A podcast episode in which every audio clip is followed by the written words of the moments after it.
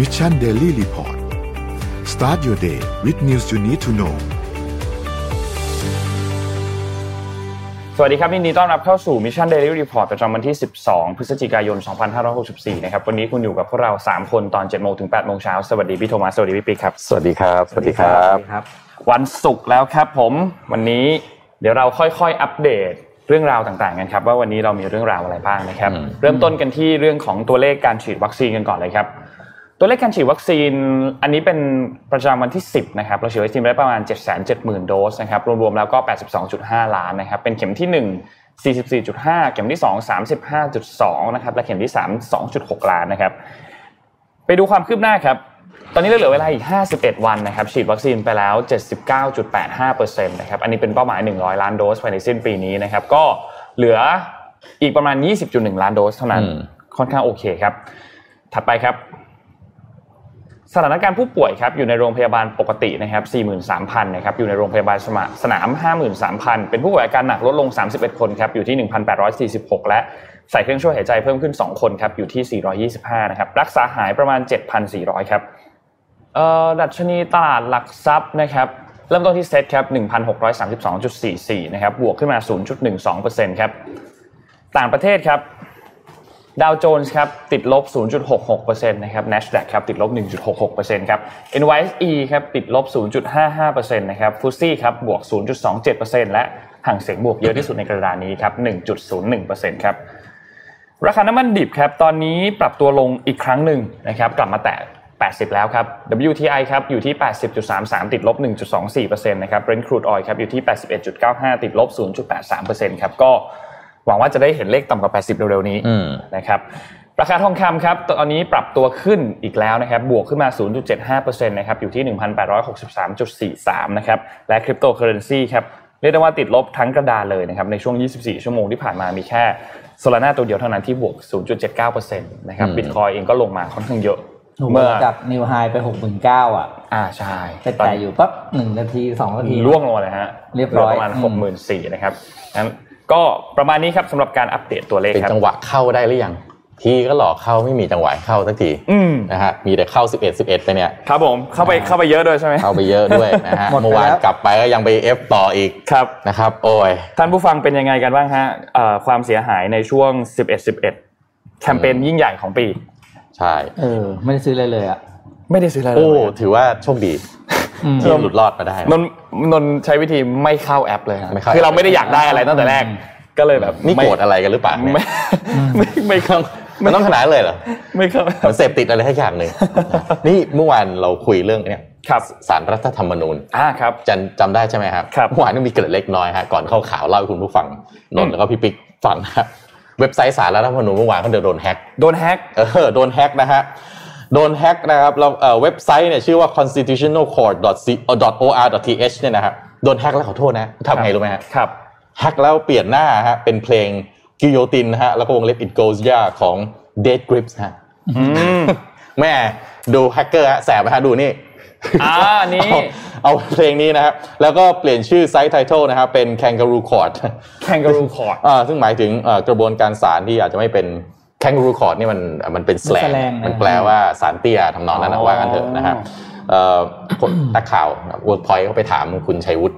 ครับโอ้เดี๋ยวขวัญใจคนใหม่นักข่าวนะอ่าคุณชัยวุฒิเนี่ยรัฐมนตรีมีอะไร AR AR ดิจิทัลและสังคมนะฮะเพื่อเศรษฐกิจและสังคมคุณชัยวุฒิธนาคมนุสรณ์ก็รัฐมนตรี DES เนี่ยนะครับ ว่ามันเนี่ยปัญหาเนี่ยมันเกิดได้ยังไงอะไรทำนองนี้เนี่ยนะฮะคุณชัยวุฒิก็บอกว่าก็เพิ่งทราบข่าวก็ ก็ไม่แน่ใจนะแต่นี่โค้ดคำพูดมาเลยนะที่ลงในข่าวนะเป็นเรื่องปกติ เว็บไซต์ถ้าไม่มีตัวป้องกันก็จะโดนแฮ็กอยู่แล้วเป็นเรื่องธรรมดาเอออ่าครับปกติไหมฮะอ่าข้อมูลเนี้ปกติครับถ้าครับผมเว็บไซต์ถ้าไม่มีข้อมูลอ่าถ้าไม่มีการป้องกันจะถูกแฮ็กถูกครับ แต่การที่เว็บไซต์ของหน่วยงานรัฐรัฐบาลหน่วยงานราชการถูกแฮ็กไม่ปกติครับถูกแฮกถ้าไม่มีตัวป้องกันก็ถูกแฮ็กเป็นเรื่องธรรนี่มดาขอโทษนะครับถ้าประโยคเมื่อกี้ถ้าเป็นเว็บไซต์ thomas.com เนี่ยเอออ่าอาจจะ โดนแฮ็กเนี่ยโอเคเออเพราะว่าเราไม่มีการป้องกันแต่ว่าเว็บไซต์ของหน่วยงานราชการโดยเฉพาะหน่วยงานที่เป็นคลาสเรียกว่าอืมสถาบันสูงสุดในด้านการอ่าการปกครองนะครับครับนี่ยังไม่จบแล้วก็เลยถามอืมนักข่าวก็เลยถามต่อฮะแล้วภาพที่ใช้ที่แฮกเกอร์ใช้เนี่ยเป็นเพลงที่จะเกี่ยวข้องกับคำวินิจฉัยของสารรัฐธรรมนูญหรือเปล่าอ่าในคดีของสามแกนนำราษฎรเมื่อวานนี้นะคุณชัยวุฒิก็ตอบว่า อันนี้โค้ดคำพูดกันเลยนะมาเลยนะครับ ก็รู้อยู่แล้วว่าใครทำกลุ่มไหน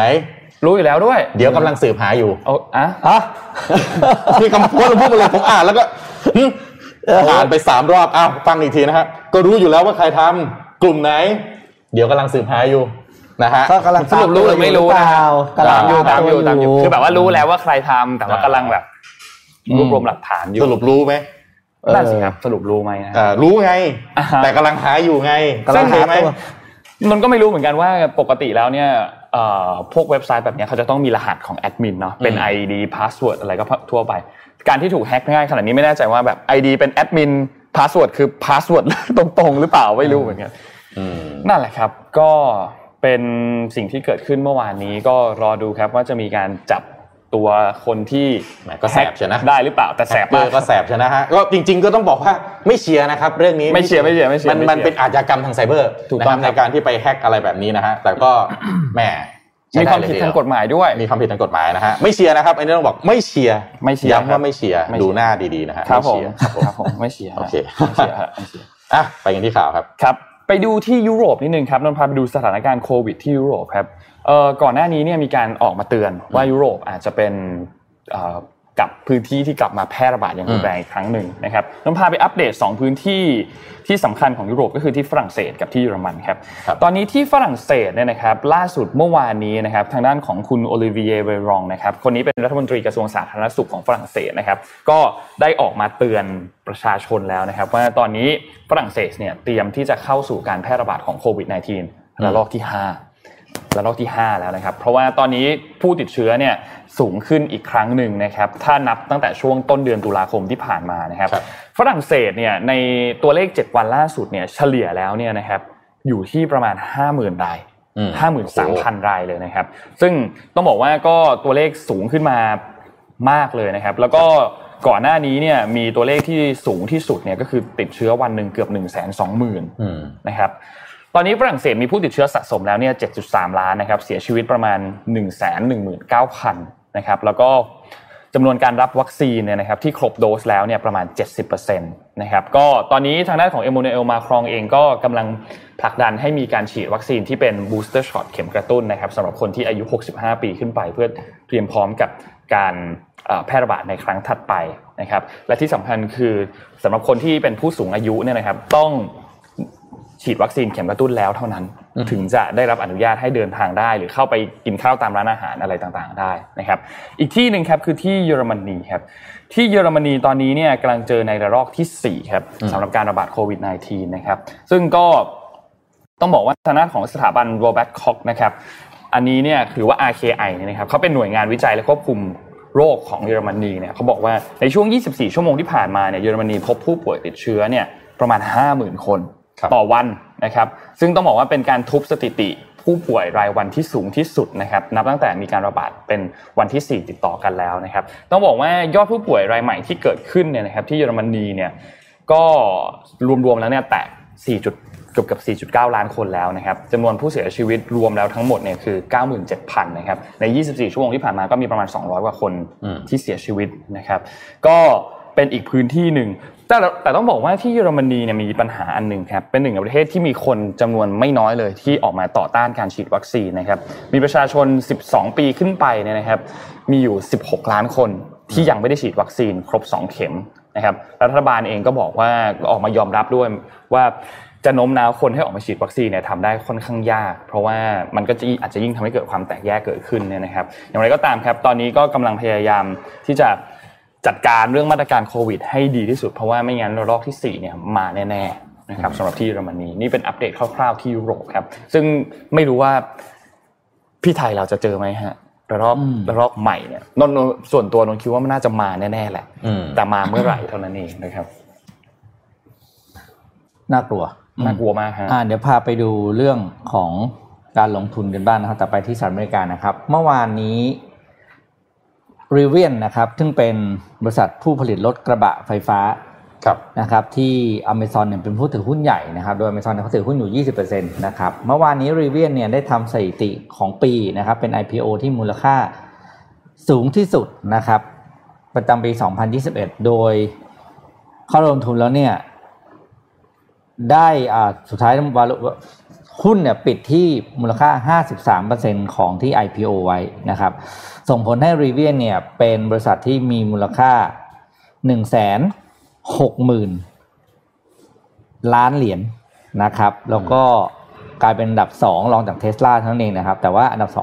2 เป็นอันดับ 2 ที่ห่างมากจากอันดับหนึ่งนะครับ เพราะเทสลาเนี่ยมูลค่าอยู่ที่ 1.04 ล้านล้านเหรียญนะครับ ก็แสนกับล้านก็สิบเท่าอืมนะครับแต่นั่นก็มากพอที่ทำให้รีเวียนเนี่ยเป็นบริษัทรถ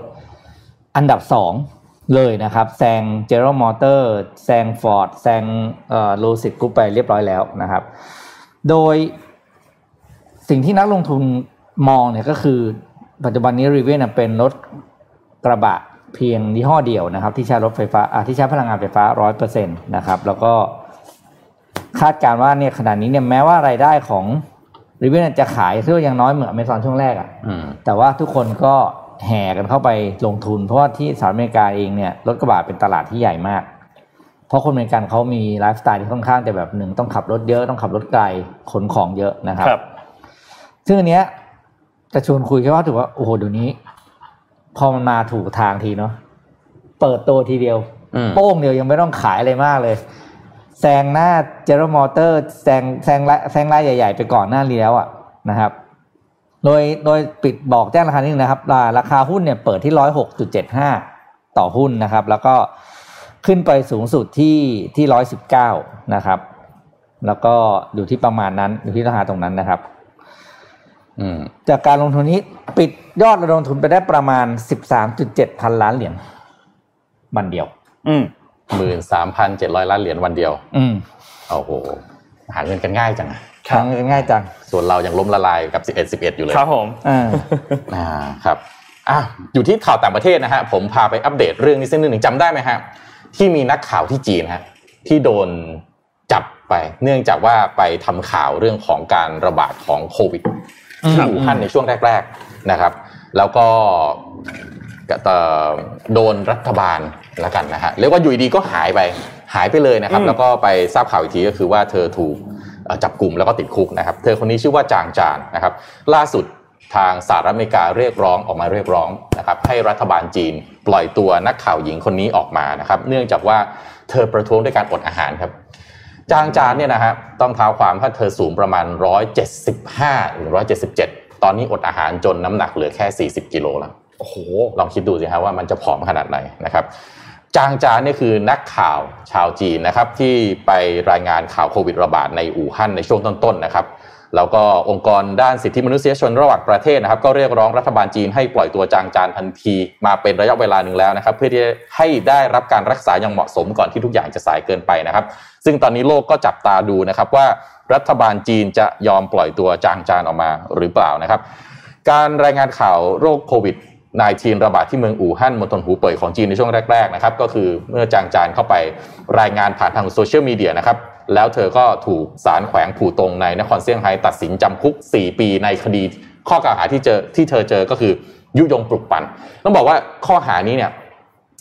รัฐบาลจีนใช้บ่อยนิดนึงครับนะครับกับคนที่สร้างความวุ่นวายที่มันเกิดขึ้น บางทียังไม่รู้เลยว่าความวุ่นวายนั้นเนี่ยมันถูกหรือมันไม่ถูกนะครับอืมพอ อย่างเงี้ยฮะมีการเธอเข้าไปทำข่าวแล้วก็รายงานข่าวผ่านโซเชียลมีเดียปั๊บก็เจอคดีนี้เข้าไปทันทีนะครับ แล้วก็โดนจับไปตั้งแต่เดือนธันวาคมปีที่แล้วนะครับ มาถึงวันนี้ก็ข่าวที่ไม่สู้ดีก็คือจางจานเองนะฮะกำลังมีโอกาสที่จะเสียชีวิตนะครับ เธออายุ 38 ปี จากการอดอาหารเพื่อที่จะเรียกร้องสิทธิเสรีภาพของตัวเธอเองนะครับน้องชายของเธอครับจูจานนะฮะ ออกมาโพสต์ข้อความทาง Twitter เมื่อ 30 ตุลาคมที่ผ่านมานะครับ เพื่อต้องการส่งข่าวให้ผู้คนทั่วโลกได้รับรู้ถึงชะตากรรมของพี่สาวของเขานะครับ โดยทนายความของจางจานก็เปิดเผยกับ AFP ว่าตอนนี้จางจานซึ่งเป็นอดีตนักกฎหมายนะครับ ซึ่งได้อดอาหารประท้วงมาเป็นระยะนับตั้งแต่ถูกคุมขังในเรือนจำตอนนี้ต้องได้รับอาหารทางสายยางแล้วนะครับ แต่ว่า ทางทีมทนายความของจางจานเองไม่รู้ข้อมูลเกี่ยวกับสถานการณ์ในขณะนี้ของเธอเลย ก็คือเข้าไม่ถึงข้อมูลนั่นเองนะครับครับ หลังจากที่จูจานน้องชายของจางจานได้แจ้งชะตากรรมของพี่ชายขอพยของพี่สาวที่มีโอกาสจะเสียชีวิตเนี่ยนะครับจากการอดอาหารประท้วงเนี่ยก็ถือเป็นการจุดประกายครั้งใหม่ ที่เรียกร้องให้รัฐบาลจีนหันมาเอ่อสนใจอีกครั้งนะครับ ว่าจะยอมปล่อยตัวจางจางหรือไม่พร้อมกับได้มีการเรียกร้องอิสรภาพของนักข่าวหญิงคนนี้นะครับ โดยผ่านการติดแฮชแท็ก ฟรีจางจานนะครับด้าน Amnesty International นะครับหรือองค์กรนิรโทษนิรโทษกรรมสากลนะฮะก็เรียกร้องให้รัฐบาลจีนปล่อยตัวโดยทันทีนะครับเพื่อที่จางจานจะได้หยุดอาหาร หยุดการอดอาหารประท้วงนะครับแล้วก็ได้รับการรักษาทางการแพทย์ที่เหมาะสมนะครับโดยองค์กรด้านสิทธิมนุษยชน Amnesty ก็ยังออกแถลงการเมื่อวันที่ 4 พฤศจิกายนที่ผ่านมาด้วยว่าจางจานนั้นมีความเสี่ยงที่จะเสียชีวิต ถ้าไม่ได้รับการปล่อยตัวจากเรือนจำเพื่อเข้ารักษาได้ทันเวลานะครับ ทั่วโลกตอนนี้ก็เลยสนใจครับว่าจีนจะยอมปล่อยตัวจางจานหรือไม่ ถ้าย้อนกลับไปนะครับในช่วงที่มีการระบาดที่อู่ฮั่นในช่วงแรกๆนะครับจางจานเดินทางจากเซี่ยงไฮ้มาอู่ฮั่นนะครับซึ่งระยะทางห่างกันประมาณ 400 กว่ากิโลเมตรนะครับเพื่อที่จะรายงานสถานการณ์ไวรัสโควิด -19 ระบาดที่อู่ฮั่นเป็นที่แรกผ่านสื่อโซเชียลมีเดียในจีนนะครับก่อนที่อยู่ดีๆ เธอก็จะหายไปอย่างผิดปกติในเดือนพฤษภาคมนะครับโดยมีข่าวว่าเธอถูกตำรวจจับ ตำรวจจับกลุ่มตัวไปนะฮะกระทั่งสุดท้ายไปพบว่าได้ถูกศาลแขวงผู่ตรงในเซี่ยงไฮ้นะครับตัดสินเมื่อเดือนธันวาคมว่าให้จำคุก 4 ปีนะครับในคดียุยงปลุกปั่นอย่างที่ผมได้เรียนไปนะครับ เพราะฉะนั้นล่าสุดฮะเมื่อไม่กี่วันมานี้ครับรอยเตอร์สแล้วก็ BBC ก็รายงานนะครับว่ากระทรวงต่างประเทศของสหรัฐอเมริกาเรียกร้องให้รัฐบาลจีนปล่อยตัวจางจานทันทีนะครับโดยให้ความเห็นว่าพวกเราได้แสดงความกังวลเกี่ยวกับการกักขัง เธอโดยพละการนะครับและการข่มเหงเธอในระหว่างนั้น พร้อมกับได้ย้ำการเรียกร้องของเราต่อสาธารณรัฐประชาชนจีนให้ปล่อยตัวจางจานโดยทันทีและไม่มีเงื่อนไข อันนี้คนที่ออกมาพูดคือ net price ซึ่งเป็นโฆษกกระทรวงกระทรวงต่างประเทศ ของสหรัฐอเมริกาก็เป็นการเรียกร้องน่าจะค่อนข้างจะเป็นทางการจากรัฐบาลสหรัฐอเมริกานะครับสำหรับความเคลื่อนไหวของรัฐบาลสหรัฐในเรื่องนี้นะครับก็มีขึ้นหลังจากที่จูจานได้ออกมา Twitter นะครับทวีตโพสต์ข้อความนะว่าระบุว่าจางจาน กำลังจะตายจากการอดอาหารนะครับ จนจุดประกายให้องค์กรด้านสิทธิมนุษยชน รวมถึงสหรัฐอเมริกาตอนนี้ก็ออกมาเรียกร้องดังกล่าวนะครับ ก็เป็นเรื่องที่อาจจะต้องจับตามองนะครับว่า ถ้านักข่าวหญิงคนนี้อยู่ในอาการโคม่าแบบนี้นะครับ แล้วมีโอกาสที่จะเสียชีวิตขึ้นมาเนี่ย จะกลายเป็นข่าวใหญ่ขนาดไหนนะครับ เรื่องเรื่องเรื่องคำว่าข้อหายุยงปลุกปั่นนี่ประเทศเราก็ก็มีบ่อยเหมือนกันนะฮะ อืมอืมอืม น่าน่าสนใจครับก็เป็นคือคือเขาบอกว่าข้อหายุยงปลุกปั่นนี่เป็นข้อหาที่ใช้ได้ง่าย อ่า ใช้ได้ง่ายนะครับ คือบางทียุยงปลุกปั่นดีไม่ดีไม่รู้ แต่ว่าเกิดความวุ่นวายปั๊บก็บอกยุยงปลุกปั่นไว้ก่อน ครับ ทีนี้ก็แต่จริงก็น่าตั้งคำถามเหมือนกันว่าทางสหรัฐอเมริกาเองกำลังเข้าไปแทรกแซงกิจการภายในหรือเปล่านะครับ อันนี้ก็เราเองจับตาดูแล้วกันนะครับ ว่าเรื่องนี้จะทางสหรัฐอเมริกาจะวางโพสิชันตัวเองยังไง ในเรื่องที่ค่อนข้างมีความเซนซิทีฟแบบนี้ขณะที่จีนเองยังเงียบเรื่องนี้อยู่ รัฐบาลจีนยังยังเงียบเรื่องนี้อยู่นะครับ ครับ พาไปต่อกันที่เรื่องคณะมนตรีแห่งความมั่นคงแห่งสหประชาชาตินะครับเมื่อวานนี้มีการประชุมพูดคุยกันนะครับ ก็คือทางด้านของ UNSC นะครับเขาก็มาพูดคุยกันทั้ง 15 ประเทศ แล้วก็มีการออกแถลงการร่วมกันนะครับ ในประเด็นเกี่ยวกับที่เมียนมา นะครับโดยในประเด็นที่เมียนมาเนี่ยต้องบอกว่าหลังจากที่ถูกรัฐประหารนะครับ มาตอนนี้ก็น่าจะประมาณ 9 เดือนละ เข้าเดือนหนึ่งหนึ่งกุมภาจำได้เลยรัฐประหารก็ประมาณ9 9เดือนกว่าแล้วนะครับ หลังจากที่ถูกรัฐประหารเมื่อวันที่ 1 กุมภาพันธ์เนี่ยนะครับ ทีนี้ ทางด้านของ UNSC เนี่ยนะครับก็ได้มีการออกแถลงการเรียกร้องให้มีการยุติการใช้ความรุนแรงในเมียนมา เพราะว่าก็ยังมีการประท้วงกันอยู่เกิดขึ้นตอนนี้ แล้วก็ฝั่งของเจ้าหน้าที่รัฐเองก็ยังมีการจัดการสถานการณ์ที่เกิดขึ้นอยู่ ซึ่งมีความรุนแรงเกิดขึ้นเนี่ยนะครับ แล้วก็มีการพูดถึงว่าให้สร้างหลักประกันว่า พลเรือนชาวเมียนมาทุกคนเนี่ยต่อจะได้รับความปลอดภัยจากเรื่องนี้นะครับ ซึ่งต้องบอกว่าอันนี้ก็เป็นอีกหนึ่ง movement อันหนึ่งที่ออกมาจากทางด้านของ UNSC ซึ่งช่วงหลังๆที่เราเห็นมาเนี่ยก็จะเห็นว่า UNSC จะทำได้เลเวลแม็กซ์ที่สุดอะจากช่วงนี้แหละ ก็คือออกแถลงการร่วมกันขอความร่วมมือต่างๆ ไม่ว่าจะมีการตั้งทูตพิเศษ เพื่อที่จะขอเข้าไปในประเทศเพื่อเจรจาต่างๆ ขอเข้าพบองซานซูจี ขอเข้าพูดคุยต่างๆ หรือว่าอาจจะมีการ แบนไม่ให้เข้าร่วมการประชุมไม่ที่ไม่เชิญเข้าการประชุมต่างๆ ที่เกิดขึ้นเนี่ยนะครับ โดยทางด้านของคณะมนตรีเนี่ยนะครับมีการได้รับรายงานจากที่เมียนมามาบอกว่า ก็มีการใช้อาวุธกองทัพนะครับเข้าปะทะกับกลุ่มต่อต้านในรัฐเนี่ยนะครับแล้วก็ในพื้นที่ต่างๆ อย่างพรมแดนที่ติดกับอินเดียเนี่ยนะครับก็มีรายงานบอกว่า หลายๆฝ่ายเองก็กังวลกับเรื่องนี้ แล้วก็เรียกร้องให้ยุติความรุนแรงที่เกิดขึ้นกับเรื่องนี้นะครับ แล้วก็ให้หาทางออกโดยที่ให้ประชาชนแล้วก็ผลประโยชน์ของประเทศเนี่ยเป็นสิ่งที่สำคัญที่สุดกับเรื่องนี้นะครับแล้วนอกจากนี้เองก็เรียกร้องให้เปิดทางให้ประชาคมโลกเนี่ยสามารถส่งความช่วยเหลือทางด้านมนุษยธรรม ไม่ว่าจะเป็นการคุ้มครองยารักษาโรคต่างๆ เข้าไปในประเทศเพื่อช่วยเหลือชาวเมียนมาได้นะครับ หลังจากที่ต้องบอกว่า มันหยุดชะงักลงไปหมดเลยอืมที่เมียนมานะครับเจอทั้งปัญหาเรื่องของงานประท้วงเอง เจอทั้งปัญหาเรื่องของโควิดเองด้วยนะครับ ทางด้านของสื่อท้องถิ่นเอง แล้วก็สมาคมช่วยเหลือนักโทษทางการเมืองของเมียนมาหรือว่า AAPP เนี่ยนะครับก็รายงานออกมาบอกแล้วว่ามีผู้เสียชีวิตแล้วเนี่ย 1,252 รายนะครับแล้วก็มีผู้ถูกจับจับกลุ่มตัวสะสมเนี่ยอย่างน้อยคือ 7,091 รายอืมนะครับและยังคงพุ่งขึ้นสูงอย่างต่อเนื่องด้วยสำหรับที่เมียนมาในตอนนี้นะครับ นั่นแหละครับเป็นอัปเดตสถานการณ์ที่เมียนมาล่าสุดครับนี่ยอดขายพี่ในเมียนมาก็ตกไปเยอะเลยอืมเพราะว่า consumption มันหายไปเยอะนะฮะครับเพาะว่าการใช้ชีวิตของคนนี่ก็อืมไม่ปกติแล้วไงก็ค่อนข้างไม่ได้ลำบากนะครับอืมเป็นกำลังใจให้ชาวเมียนมาทุกคนจริงคือนนท์ไม่แน่ใจเหมือนกันนะว่า คนคนที่อยู่ในเมียนมาประชาชนในเมียนมาเนี่ยเขากำลัง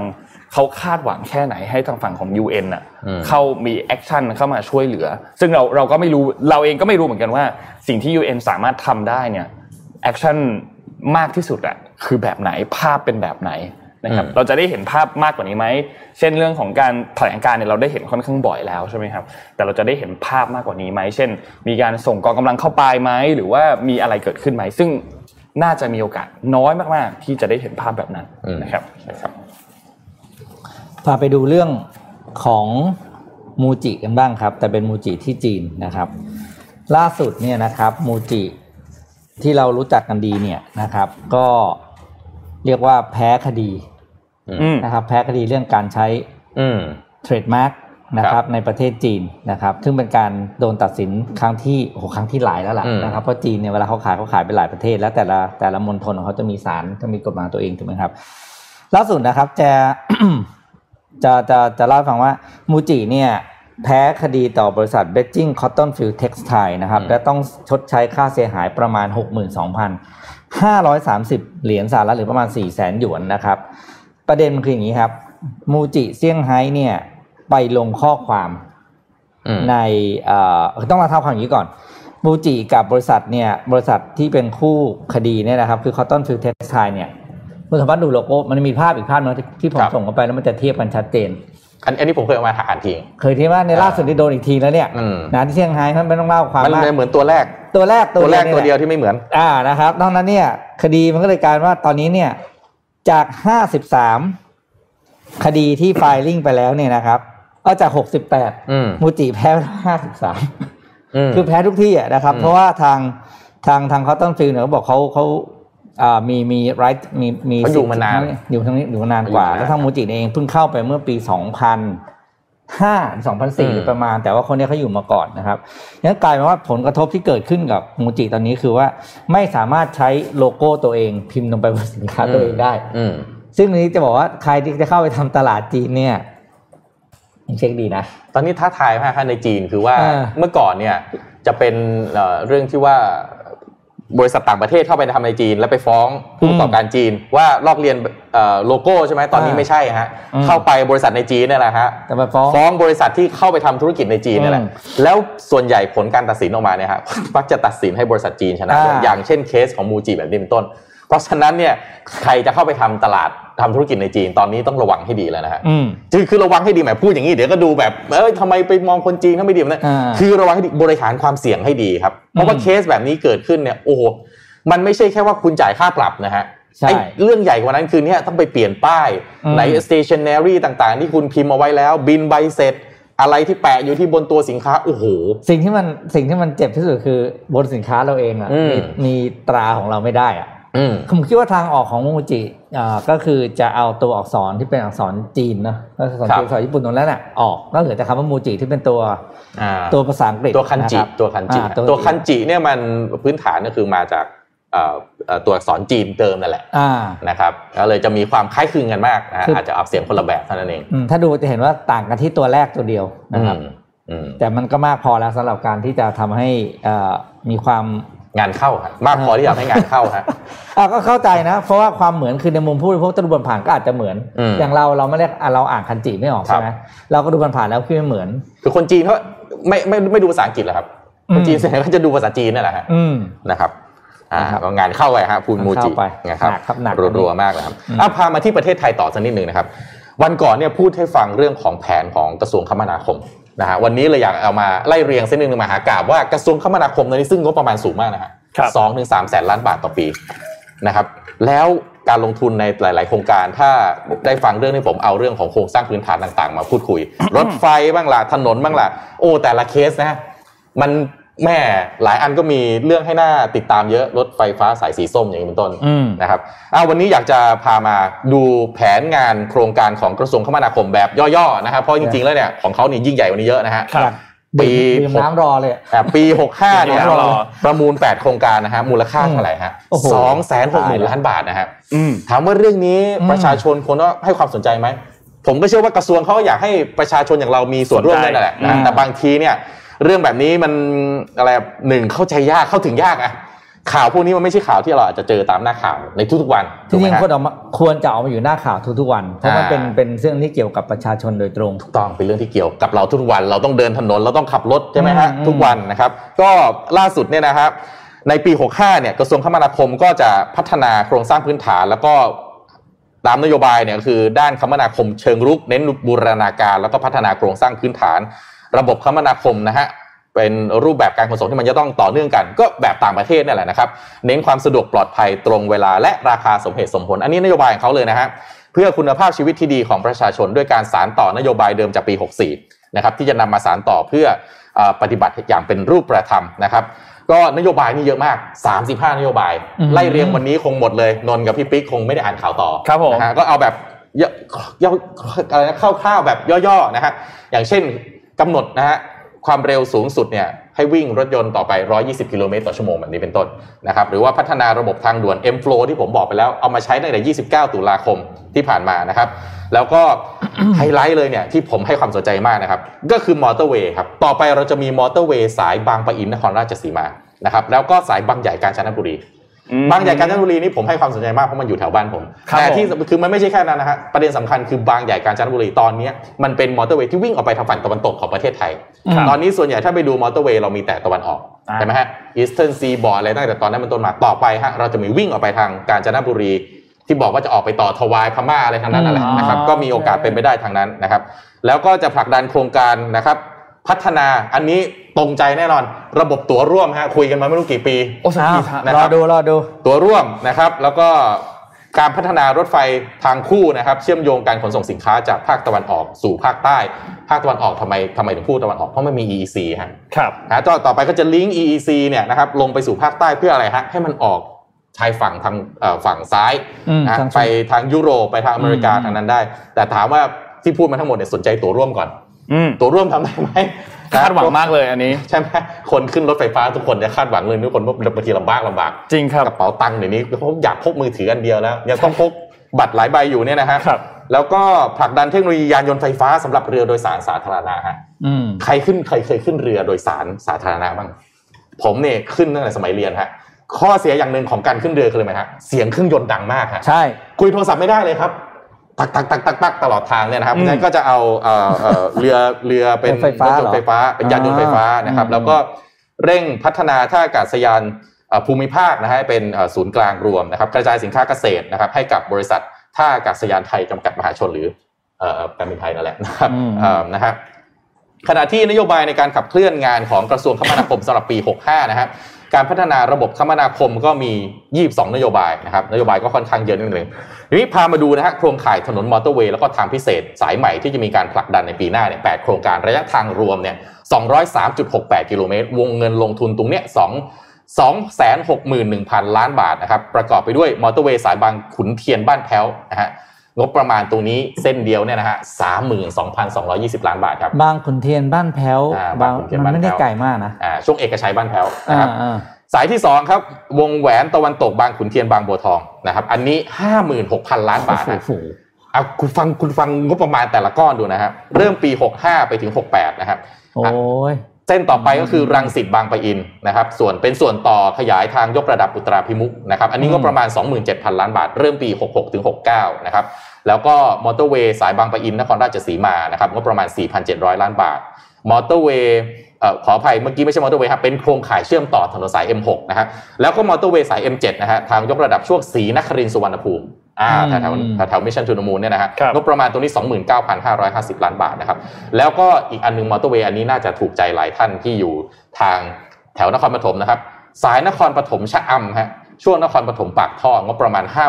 51,760 ล้านบาท เริ่มปี 67ถึง70 นะครับ แล้วก็มีทางพิเศษขั้น 3 สายเหนือตอน N1 N2 ซึ่งตอนนี้ ซึ่งเรียกว่าสายนี้ต้องบอกว่ามีปัญหามาค่อนข้างจะยาวนานพอสมควรเพราะว่ามันผ่านหน้ามอเกษตรฮะอืมแล้วก็ยังมีปัญหาเรื่องว่ามอเกษตรเขาก็เอ๊ะเรื่องมลภาวะเรื่องอะไรเพราะว่าเขาเป็นมหาวิทยาลัยเราต้องเข้าใจเขาอืมยังแต่ว่าหาทางตกลงกันได้แล้วเพราะว่าคนนั่งหัวโต๊ะใครใช่ไหมครับ พลเอกประวิตยฮะอ๋อเรื่องนี้พลเอกประวิตยท่านนะขคอรับได้อ่าขอได้อ่าถ้าเคยติดตามมาผมก็จะเอาสาย N1 N2 เนี่ยมาเล่าให้ฟังบ่อยนะครับนอกจากน้ำแล้วทำอวกาศได้ด้วยถนนโอลิมปิกด้วยฮะโอลิมปิกด้วยโอลิมปิกด้วยครับผมโอ้โหแม่เจ้าท่านประวิทย์ของเรานะครับครับ แล้วก็ทางเอ่อส่วนต่อขยายฉะส่วนต่อขยายสายฉลองรัฐช่วงจัตุโชตวงแหวนนะครับรอบที่ 3 วงเงินอีก 21,919 ล้านบาท เริ่มปี 67 ถึง 70 นะครับ ซึ่งรูปแบบการลงทุนส่วนใหญ่ก็จะเป็น PPP นะครับ ก็คือเปิดให้เอกชนร่วมลงทุนในโครงการภาครัฐนะครับ คาดว่าโครงการเหล่านี้ก็จะเริ่มก่อสร้างช่วงปี 65 ถึง 70 งบประมาณอย่างที่เรียนไป 261,854 ล้านบาท to be exact นะครับ ก็การลงทุนนี่ช่วยอะไรบ้าง แน่ๆ กระตุ้นการลงทุนหลังโควิดนะครับครับเพราะว่านะเงินเม็ดเงินเหล่านี้พอมันหวานลงไปนะฮะอืมนอกจากจะได้โครงสร้างพื้นฐานแล้วก็เป็นการกระตุ้น นะเศรษฐกิจนะครับมีการจ้างงานมีอะไรด้วยนะครับ แล้วก็ที่สำคัญเลยคือเรื่องของการประมูล Land Bridge ระนองชุมพร ซึ่ง 3 0 0แสนล้านอันนี้นะฮะอืมสูงมากผมเอามาเล่าในอาทิตย์ก่อนนะครับ ว่าจะมีการเอ่อสร้าง Land Bridge ระหว่างระนองนะฮะต่อไปเรือที่มาจากจีนเนี่ยนะครับ connect เข้าไปที่เอ่อเอ่อเอ่อชุมพรนะฮะแล้วก็ต่อไปที่ระนองนะครับ ตรงนี้เอ่อ สร้างน่าจะเสร็จปี 70ถึง72 นะครับ อันนี้ไม่เล่าซ้ำนะครับเพราะเล่าเล่าไปแล้วนะครับ แต่อีกอันหนึงที่เป็นไฮไลท์ที่น่าสนใจมาก ๆ ของกระทรวงคมนาคมก็คือเดินหน้าการเดินหน้าจัดตั้งสายการเดินเรือแห่งชาติครับครับเรามีอะไรฮะการรถไฟในประเทศไทยนะฮะเรามีอะไรนะเอ่อการบินไทยนะฮะอืมต่อไปเราจะมีสายการเดินเรือแห่งชาติด้วยนะครับอะคาดว่าจะเปิดให้บริการมิถุนายนปีหน้านี่แหละครับ ปีหน้าอ่าจะมาแล้วนะฮะเราจะมีสายเดินเรือ แห่งชาตินะครับ ซึ่งอันนี้ทางรัฐมนตรีคมนาคมคุณศักดิ์สยามก็ออกมาเปิดเผยความคืบหน้า ซึ่งผมเองก็ติดตามข่าวเรื่องนี้ เพราะว่าน่าสนใจมากนะครับ เพราะว่าเรื่องนี้เนี่ยมันนโยบรัฐบาลไทยตอนเนี้ยเขามีนโยบายจะให้ประเทศไทยเนี่ยเป็นฮับทางโลจิสติกทางน้ำครับอืมต้องบอกว่าตำแหน่งนี้เนี่ยถ้าพูดก็พูดเป็นของสิงคโปร์กับมาเลหรือเปล่าอืมนะฮะที่ว่าอยู่ตรงช่องแคบมาลากาแล้วใครๆก็ต้องไปผ่านตรงนั้นเนี่ยนะฮะ แล้วก็เอ่อการที่เราจะมีเชื่อมนะฮะอ่าวไทยกับอันดามันผ่านแลนด์บริดจ์ด้วยเนี่ยก็อาจจะทำให้ความสามารถในการขนส่งทางน้ำของไทยนะครับ แล้วก็หน่วยงานที่เกี่ยวข้องเนี่ยอาจจะทำแผนออกมานะครับถ้าเห็นไทม์ไลน์ชัดเจนเนี่ยก็อาจจะเป็นไปได้ที่จะช่วงชิงนะครับ Market Share ทางด้านการเดินเรืออืมที่ปกติตอนนี้เนี่ยเขาต้องไปผ่านไปไอ้ตรง via ช่องแคบสิงคโปร์อ่ามะละกาเป็นหลักเนี่ยแหละครับ ก็ภายในกุมภาพันธ์ปีหน้าเนี่ยนะฮะทางเอ่อเอ่อหน่วยงานนะฮะก็ต้อง เสนอผลการศึกษาต่อคณะกรรมการที่เกี่ยวข้องก่อนนะครับ แล้วก็เสนอสุดท้ายเนี่ยจะเสนอให้คอรมอเห็นชอบนะครับ แล้วก็จะมีการจัดตั้งสายเดินเรือแห่งชาติ ขอใบอนุญาตดำเนินงานนะครับ ก็คาดว่าอย่างที่บอกไปนะฮะมิถุนายนปี 65 สายการเรือแห่งชาติจะเปิดให้บริการเดินเรือนะครับ โดยมีเรือให้บริการก่อนหนึ่งลำอ่าเริ่มหนึ่งลำก่อนนะฮะส่วนรูปแบบการจัดตั้งสายการเดินเรือแห่งชาติ ก็จะจัดตั้งขึ้นจะเป็นจะมี 3 บริษัทนะฮะ หนึ่งอะบริษัทเดินเรือในประเทศนะครับที่จะเปิดให้บริการในบริเวณอ่าวไทยทั้งหมดนะฮะซึ่งสายการเดินเรือในประเทศ ก็จะทำหน้าที่ขนส่งจากภาคใต้มาสู่ภาคกลางแล้วก็ภาคตะวันออก อันเนี้ยจะช่วยลดปริมาณการจราจรบนท้องถนนฮะครับอ่าจากเดิมนี่ต้องขึ้นรถบรรทุกมารถตู้คอนเทนเนอร์ที่แน่ๆถนนเสียอืมอ่าเนี่ยใช้เรือฮะก็อาจจะทำให้อ่าลดมลภาวะลด traffic นะฮะบนบนอ่าถนนได้นะครับ แล้วก็สองฮะชื่อบริษัท East จำกัดนะฮะอันนี้จะให้บริษัทบริการขนส่งสินค้าในทะเลอ่าวไทยไปยังทะเลฝั่งตะวันออกของภูมิภาคนะครับโดยเรือสินค้าก็จะออกจากท่าเรือแหลมฉบังท่าเรือกรุงเทพนะฮะแล้วในอนาคตจะให้บริการที่ท่าเรือแลนบริดจ์ฝั่งทะเลจังหวัดอุชุมพรนะฮะซึ่งเส้นทางขนส่งทางอีสนี้นะฮะจะเดินทางให้บริการไปทางประเทศเวียดนามกัมพูชาเกาหลีใต้ญี่ปุ่นจีนตะวันออกออกไปทางขวานี่ดูดาภาพนี้นะฮะออกจากท่าเรือ ชุมพรนะฮะวิ่งออกไปปื้เป็นถ้าดูตามเส้นสีแดงนะฮะวิ่งออกไปทางนี้นะครับแล้วก็ 3 ครับบริษัทเวสจำกัดครับนี่ชื่อเขาตั้งง่ายดีนะฮะอืมบริษัทอีสจำกัด บริษัทเวสจำกัดชัดเจนดิชัดเจนดีนะฮะจะให้บริการรับแล้วก็ส่งสินค้าที่ฝั่งทะเลจังหวัดระนอง ก็คือ จอดอยู่บนแลนด์บริดจ์นี่แหละอืมฝั่งหนึ่งชุมพรฝั่งขวาใช่ไหมฮะ อีกฝั่งเออไอฝั่งขวานี่ชื่อบริษัทอีสจำกัดอืมฝั่งซ้ายอยู่ระนอง ชื่อบริษัทเวสจำกัดนะครับ อันเนี้ยจะขนส่งสินค้าทางเรือไปยังกลุ่มประเทศกรอบความร่วมมือทางวิชาการและก็เศรษฐกิจระหว่าง 7 ประเทศในภูมิภาคอ่าวเบงกอลประกอบด้วยบังคลาเทศ ภูตานนะฮะ อินเดีย เมียนมา เนปาลศรีลังกานะครับ แล้วก็ไทยนะครับ แล้วก็จะส่งสินค้าเหล่านี้ไปยังแอฟริกาแล้วก็ยุโรปนะครับ ประโยชน์ที่จะเกิดขึ้นจากการจัดตั้งสายการเดินเรือแห่งชาติ ก็คือจะเพิ่มระวางเรือรองรับการขนส่งสินค้าส่งออกและนำเข้าของไทยนะฮะลดการขาดดุลค่าระวางเรืออ่าก็คือจากเดิมเป็นรายจ่ายใช่ไหมอ่ากลายมาเป็นรายรับนะฮะลดต้นทุนค่าขนส่งโลจิสติกส์นะครับขณะเดียวกันเมื่อมีการจัดตั้งสายการเดินเรือก็จะช่วยพัฒนากองเรือไทยแล้วก็อุตสาหกรรมต่อเนื่อง เช่นอะไรฮะอู่ต่อเรือนะฮะอู่ซ่อมเรือเนี่ยต้องมาอืมนะครับเพราะฉะนั้นก็ถ้ายังจำได้นะท่านนายกบอก อยาก มีงานทำใช่ไหมไปเรียนช่างสิครับไปเรียนออกเหล็กนะฮะไปเรียนอ๊อกเหล็กนะฮะอืมจะได้ไปทำรางรถไฟได้อะไรทำนองนี้นะฮะแล้วก็ยังพัฒนาบุคลากรด้านพาณิชย์นาวีให้มีคุณภาพมากขึ้นนะฮะที่สำคัญก็ยังขยายขีดความสามารถในการให้บริการขนส่งทางทะเลเพิ่มขึ้น นอกเหนือจากเดิมที่ให้บริการท่าเทียบเรืออย่างเดียวด้วยนะครับก็คือจากเดิมเนี่ยมีที่ให้เขาเช่าอย่างเดียวใช่ไหมรถอะไรรถลาเรือต่างๆที่มาจอดเนี่ยเราก็ได้เก็บค่าตรงนิดๆหน่อยๆแต่ครับต่อไปเรามีสายเดินเรือของเราเองมียานพาหนะเราเองฮะที่จะคอยเก็บค่าขนส่ง ได้ด้วยนะครับ แล้วก็นอกจากนี้ก็ลดการพึ่งพากองเรือต่างชาตินะฮะกรณีมีเหตุจำเป็นต้องขนส่งสินค้าสำคัญโดยเรือไทย ก็ยังสามารถใช้เรือสัญชาติไทย ขนส่งสินค้าภาครัฐ หรือสินค้ายุทธศาสตร์สินค้าพลังงานที่มีผลกระทบต่อความมั่นคงได้ด้วยอ้าวก็พูดตรงๆ อันนี้ต้องบอกว่าต้องให้เครดิตนะฮะว่าเป็นนโยบายที่ดี แต่ยังทั้งนี้ทั้งนั้นฮะทั้งหมดทั้งมวลเลย จากที่ผมติดตามข่าวโครงสร้างพื้นฐานมาโดยตลอด ขอให้ทำอย่างมืออาชีพครับผมนะครับ คือ เอาตั้งแต่เริ่มสร้างเลยวางนโยบายดีแล้วนะฮะการเริ่มสร้างการเปิดประมูลเนี่ยทำให้โปร่งใสนะครับแล้วก็ลองเปิดให้มันเปิดกว้างนะแต่ที่แน่ๆเนี่ยพอมัน PPP แล้วงบประมาณบอก 2 6 0 0 0 0ล้านเนี่ยพอเป็นประเทศไทยเนี่ยก็นับหัวได้เลยอืมนะฮะว่าจะมีบริษัทที่มีความสามารถในการไปร่วมลงทุนเนี่ยสักกี่บริษัทนะครับแล้วหลังจากนั้นแล้วพอมีการเริ่มเปิดดำเนินการเนี่ยอันเนี้ยสำคัญมากเลยฮะต้องขอให้มีความเป็นมืออาชีพ ไม่งั้นนะโอ้โหเรามี สารพัดสายการเดินเรือเดินถถนนเดินอะไรเนี่ยนะครับครับ ทุกอันขาดทุนหมดเลย นี่นะครับคอมเมนต์บอกว่าพอได้ยินคำว่าแห่งชาติเติมอืมตอนท้ายแล้วรู้สึกใจไม่ดีทุกทีคครับผมก็ใจเย็นๆให้โอกาสอีกครั้งหนึ่งฟันธงเปลี่ยนชื่อใหม่สายการเดินเรือแห่งสยามประเทศครับผมอะไรทำนองนี้เมื่อไม่มีกี้แห่งคุณชาพ่อติบอกมีอะไรที่เสร็จมิถุนายนนะมิถุนเนี่ยฮะสายการเดินเรือแห่งชาติฮะเริ่มเปิดดำเนินการมิถุนายนปีหน้าฮะหนึ่งล หนึ่งลำำผ่านการศึกษากี่เดือนนะเอออันนี้ไม่แน่ใจเขาบอกเขาติศึดกษาตามอยู่มาเลนานยอยู่เหมือนกัน อืมอืมหอะนึ่งลำฮะก็รอดูรอดูรอดูหนึ่งรอดูลำแล้วเป็นครับแล้วเป็นเรือเป็นเรือขนส่งสินค้าใช่ไหมนี้ถูกต้องครับใช่ไหมถูกต้องครับ แต่ก็ทั้งหมดทั้งมวลนะอย่าลืมนะย้ำฮะสองแสนหกหมื่นหนึ่งพันล้านบาทนะครับ ที่ผมเอามาพูดเมื่อกี้นะฮะอืมงบประมาณสูงมากสูงมากนะครับถ้าบริหารจัดการไม่ดีเนี่ยโอ้โหอะแต่มันก็ถือว่าเป็นเป็นสามารถชูเป็นยุทธศาสตร์ชาติได้เลยนะ เรื่องการใช่ขนส่งทางน้ำอืม เพราะว่าทางรางคุณไม่ต้องเริ่มแล้วเอาง่ายๆถูกไหมครับจีนเข้าไปไกลแล้วทางอากาศคุณมี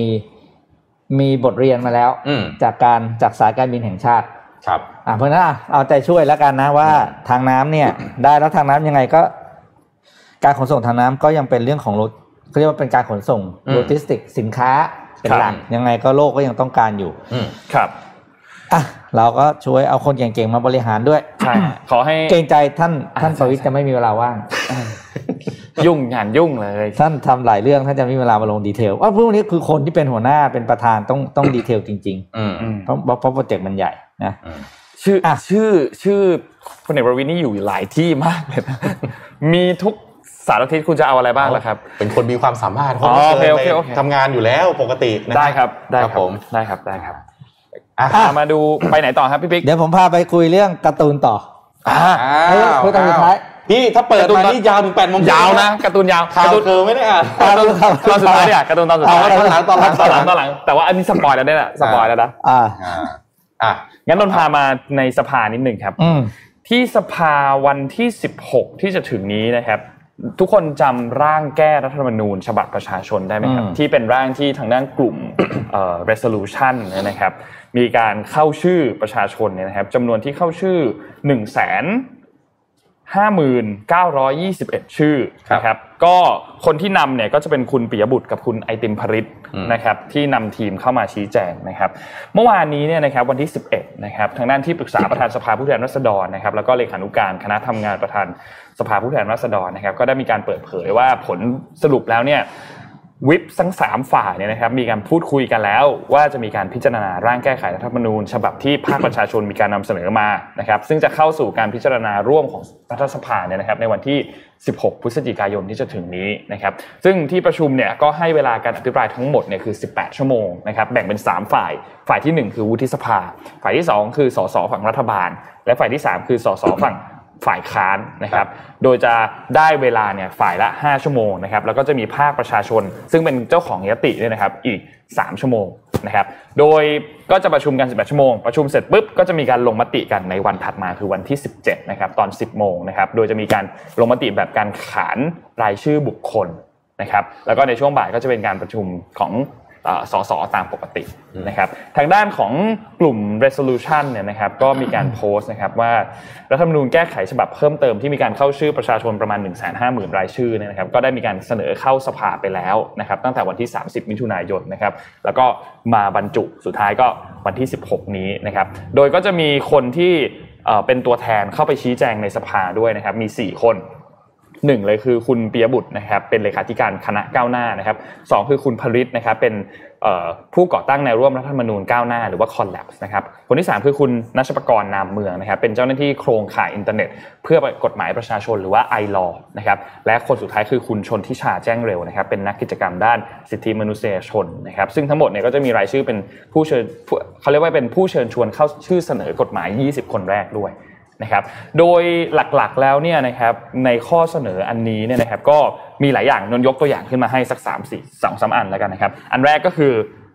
ยกเลิกสวอืมยกเลิกสวแล้วเป็นสภาเดียวเลยโอ้โหคือสว250 คนที่มีการแต่งตั้งมาจากคอสชนะครับเอาออกไปเลยเราใช้สภาเดียว สภาเดียวในที่นี้ก็คือมีแต่สสอืมไม่มีสวนะครับสองก็คือมีการเรื่องของโละสารรัฐธรรมนูญ องค์กรอิสระปฏิรูปที่มาอำนาจการตรวจสอบ จัดการตุลาการสารรัฐธรรมนูญ และกรรมการ องค์กรอิสระทุกองค์กร เพื่อให้ได้คนที่เป็นยอมรับของทุกฝ่าย ไม่ใช่คนที่สว250 เป็นคนแต่งตั้งขึ้นมานะครับ แล้วก็มีอื่นๆครับล้างมรดกรัฐประหารเลิกยุทธศาสตร์แห่งชาติ 20 ปี ปฏิรูปต่างๆเนี่ยนะครับ ก็จะมีการพูดคุยมีการอภิปรายกันในวันที่ 16 ที่จะถึงนี้ด้วยนะครับ หลังจากนี้ก็ติดตามดูครับว่าร่างการแก้รัฐธรรมนูญฉบับนี้ที่เป็นฉบับประชาชนเนี่ยนะครับ เข้าสู่สภาแล้วจะมีการพูดถึงเป็นยังไง แล้วโหวตกันวันที่ 17 ตอน 10โมงครับ เรื่องนี้ลากยาวมานานนะฮะลากยาวลากยาวครับลากยาวมานานมากนะครับ แล้วก็เสนอแล้วเสนออีกสุดท้ายปัดไปปัดมาล่าสุดเราที่อืมเสนอกันไปก็ได้แค่เรื่องของบัตรเลือกตั้งมาอ่าใช่ใช่ไหมฮะที่เป็นเปลี่ยนเป็นจากหนึ่งใบเป็นสองถ้าใบพูดตรงๆเนี่ยสำหรับประชาชนทั่วไปเราก็บอกแหมเรื่องที่เราอยากจะให้คุณไปจัดการจริงๆก็ไม่ได้จัดการอืมจัดการเฉพาะเรื่องบัตรเลือกตั้งใช่ใช่ไหมนะฮะ ก็ไอ้จริอื่งนก็ยังกลไกสภาเนี่ยอยากให้แข็งแรงกว่านี้จริงอืมซึ่งอันเนี้ยจริง ๆ แล้วเป็นกลไกสภาที่ใช้เวลา ก็จะบอกว่านานก็ก็ค่อนข้างนานค่อนเขาข้างยื่นเรื่องไปนานเลยตั้งแต่พูดกันตรงๆ30มิถุนายนนานนะครับกว่าพูดจะไปเลยเข้าสภาว่านานก็ปลายปีละอ่าเดือนพฤศจิกาแล้วๆนะครับครับหรืออย่างประเด็นเมื่อวานที่เราพูดคุยกันน่ะมหนึ่งหนึ่งสองเนี่ยนะครับครับเอาพูดก็พูดเลยนะฮะมันควรจะเอาเรื่องนี้เข้าสู่สภาด้วยซ้ำหรือเปล่าอืมคือควรจะใช้กลไกสภาไหมฮะในการถกสสที่เป็นผู้แทนเนี่ย ควรจะต้องทำหน้าที่หรือเปล่าอืมจริงๆแล้วมันเป็นแอบเป็นแบดโจ๊กนิดนึงในอืมสภาเวลาประชุมสภา เราพูดถึงเรื่องของงบประมาณต่างๆอือมย่างเงี้ยเช่น พูดถึงเรื่องของงบประมาณสถาบันครับแต่ถูกทางด้านของประธานสภาห้ามอืมให้หลีกเลี่ยงการพูดถึงสถาบันอืมซึ่งทั้งๆที่เรากำลังอภิปรายเรื่องนั้นกันอยู่อะไรเงี้อืยมก็ก็เป็นเรื่องที่เนี่ยกลไกสภาทำหน้าที่จะบอกอันเอาว่าอะส่วนตัวผมแล้วกัน เหมือนทำแล้วกักกักๆอะ ทำได้ไม่เต็มที่ครับนะครับ จริง ๆ ก็อยากจะถ้ามันใช้กลไกสภาในการขับเคลื่อนเรื่องต่างๆเนี่ยจะดีกว่านี้เยอะอะอะเพราะจริงๆแล้วเนี่ย อันนี้คือเขาเรียกว่าเป็นเป็นธรรมเนียมปฏิบัติของผู้แทนราษฎรทั่วประเทศ อืมคือสอสอเนี่ยเขาให้เข้าไปทำในงานในสภานะ อืมเขาไม่ได้ให้คุณมารับตำแหน่งสสเพื่อไปแจกถุงยางชีพอืมงั้นงานหลักคุณเนี่ยคือเข้าไปแก้เรื่องกฎหมาย เข้าไปอืมอะไรพวกเนี้ยที่เป็นเรื่องของนิติบัญญัติ เพอืราะมคุณเป็นตัวแทนของ ประชาชนในพื้นที่ที่คุณที่เขาเลือกคุณมาอืมเออ คือไองานไองานแจกถุงช่วยเหลืออะไรเงี้ยนะเป็นเป็นงานแบบเขาเรียกว่าคุณทำตอนตอนสภาปิดใช่ไหมอืมค่อยไปเยี่ยมพื้นที่ไปดูไปรับทราบปัญหาเพิ่มเติมอืมเนี่ยอย่างที่คุณวัฒน์บอกอะไอ้เรื่องที่มันจะต้องแก้ไขเรื่องกลไกสภาเนี่ย กรุณาแอคทีฟกว่านี้หน่อยนิดหนึ่งอ่านิดหนึ่งก็เราดูครับว่าสุดท้ายแล้วจะการครั้งนี้ครั้งนี้รู้สึกจะเป็นครั้งที่ สามหรือสองครั้งที่แล้วเรามีฉบับไอรอใช่ไหมครับอืมครั้งนี้เป็นของกลุ่ม resolution อืมไม่รู้ว่าจะเป็นอย่างไรบ้าง ก็รอติดตามดูครับอืมครับเอาวันนี้เอาของมาแจกนะฮะอืมเมื่อวานมีใครได้ไปแล้วบ้างนะฮะอ่าเอาเมาส์ไวเลสอ่าไร้สายมาแจกของ Anitech นะครับรุ่นอืม W227 นะครับก็เป็นซอฟต์คลิกเล่นเกมกลางคืน หรือนั่ง F ของกลางคืนนะครับไม่ต้องกลัวแฟนที่นอนอยู่ข้างๆจะลุกขึ้นมาต่อเธอว่าเอาเธอครับกดผมอะไรอย่างเงี้ยเหรอนะครับแล้วก็พกพาได้ง่ายนะฮะขนาดมันเล็กนะครับก็พกง่ายนะครับแล้วก็เอ่อ1,200 dpi นะครับใช้งานได้รวดเร็วนะฮะแล้วก็เอ่ออะไรนะระยะในการทำงาน 10 เมตรนะครับระยะการทำงาน 10 เมตร รับประกัน 2 ปีด้วยนะครับอะแจก 5 รางวัลวันนี้ ไม่ต้องถามอีกแล้วตามเคยเหมือนเมื่อวาน แชร์ก็ได้ตามสบายนะครับ แชร์เลยเดี๋ยวเราแรนดอมแจกเลยนะครับนี่อ่าป๋าอีกแล้วอ่าป๋าแน่นอนนะครับผมอะแชร์กันให้เยอะ ๆ นะครับ อะพาทุกท่านอืมมาคุยเรื่องของการลงทุนสักนิดหนึ่งครับนะตอนนี้เนี่ยต้องบอกมันเปิดเมืองแล้วนะครับอืมก่อนหน้านี้เนี่ยในช่วงที่มันปิดเมืองธีมการลงทุนก็จะเน้นเรื่องของอะไรที่ work from home home DIY ใช่ไหมการซ่อมแซมบ้านอืมอะไรพวกนี้หรือหุ้นพวกที่มันเกี่ยวกับอะไร work from home อะเช่นอะไรซูมบ้างหลายอะไรพวกเนี้ยอืมขึ้นกระเจิงกระเจิงเลย แต่ว่าตอนนี้เปิดประเทศแล้ว หลายประเทศเปิดประเทศแล้วรวมถึงประเทศไทยเราเนี่ยนะครับ ก็กิจกรรมในแต่ละวันของเราเนี่ยก็เปลี่ยนไปนะครับเพราะฉะนั้นอาจจะต้อง ไม่ใช่แค่ปรับเปลี่ยนเรื่องการใช้ชีวิตฮะอาจจะต้องมาดูกลยุทธ์ในการลงทุนด้วยนะฮะที่ต้องเปลี่ยนไปตามสถานการณ์บ้านเมืองด้วยอะมาดูกันว่าทำไมนะครับก็คือตามข้อมูลของ Google Mobility Index แล้วก็ Apple Mobility Driving Index เนี่ยนะฮะเราเห็นว่าการเดินทางเศรษฐกิจทางการกิจกรรมทางเศรษฐกิจนะฮะของคนในทุกภูมิภาคมีการปรับตัวเพิ่มขึ้นอย่างมีนัยสำคัญจริงๆนะฮะจากการเปิดเมืองตั้งแต่ในช่วงไตรมาสที่ 3 เป็นต้นมานะฮะปัจจุบันเนี่ยอยู่ที่ 80-90%ของกิจกรรม ก่อนเกิดโควิด -19 เรียกว่าเกือบจะกลับมาเป็นปกติแล้วเนี่ยนะฮะนอกจากนั้นการขับรถนั้นอยู่ในระดับที่สูงกว่าช่วงก่อนโควิด -19 หรือ pre pandemic time เพราะฉะนั้นที่รถติดไม่ต้องแปลกใจฮะอืมตอนนี้คือคนออกมาขับรถมากกว่าตอนช่วงเกิดโควิดซะอีก นะครับเพราะฉะนั้นหากพิจารณาราคาหุ้นที่ได้รับประโยชน์จาก work from home นั้นนะครับมีการปรับตัวลดลงนะครับไม่ว่าจะเป็นส่วนไม่ว่าจะเป็นบริษัทอย่าง Peloton นะครับซึ่งเป็นบริษัทเครื่องออกกำลังกายที่คนซื้อไปออกกำลังกายแบบ virtual ได้เองที่บ้านนะครับหรือว่า Teladoc นะครับที่เป็นซอฟต์แวร์ด้านการหาหมอผ่านทางระบบออนไลน์ แล้วก็ mRNA mRNA นี่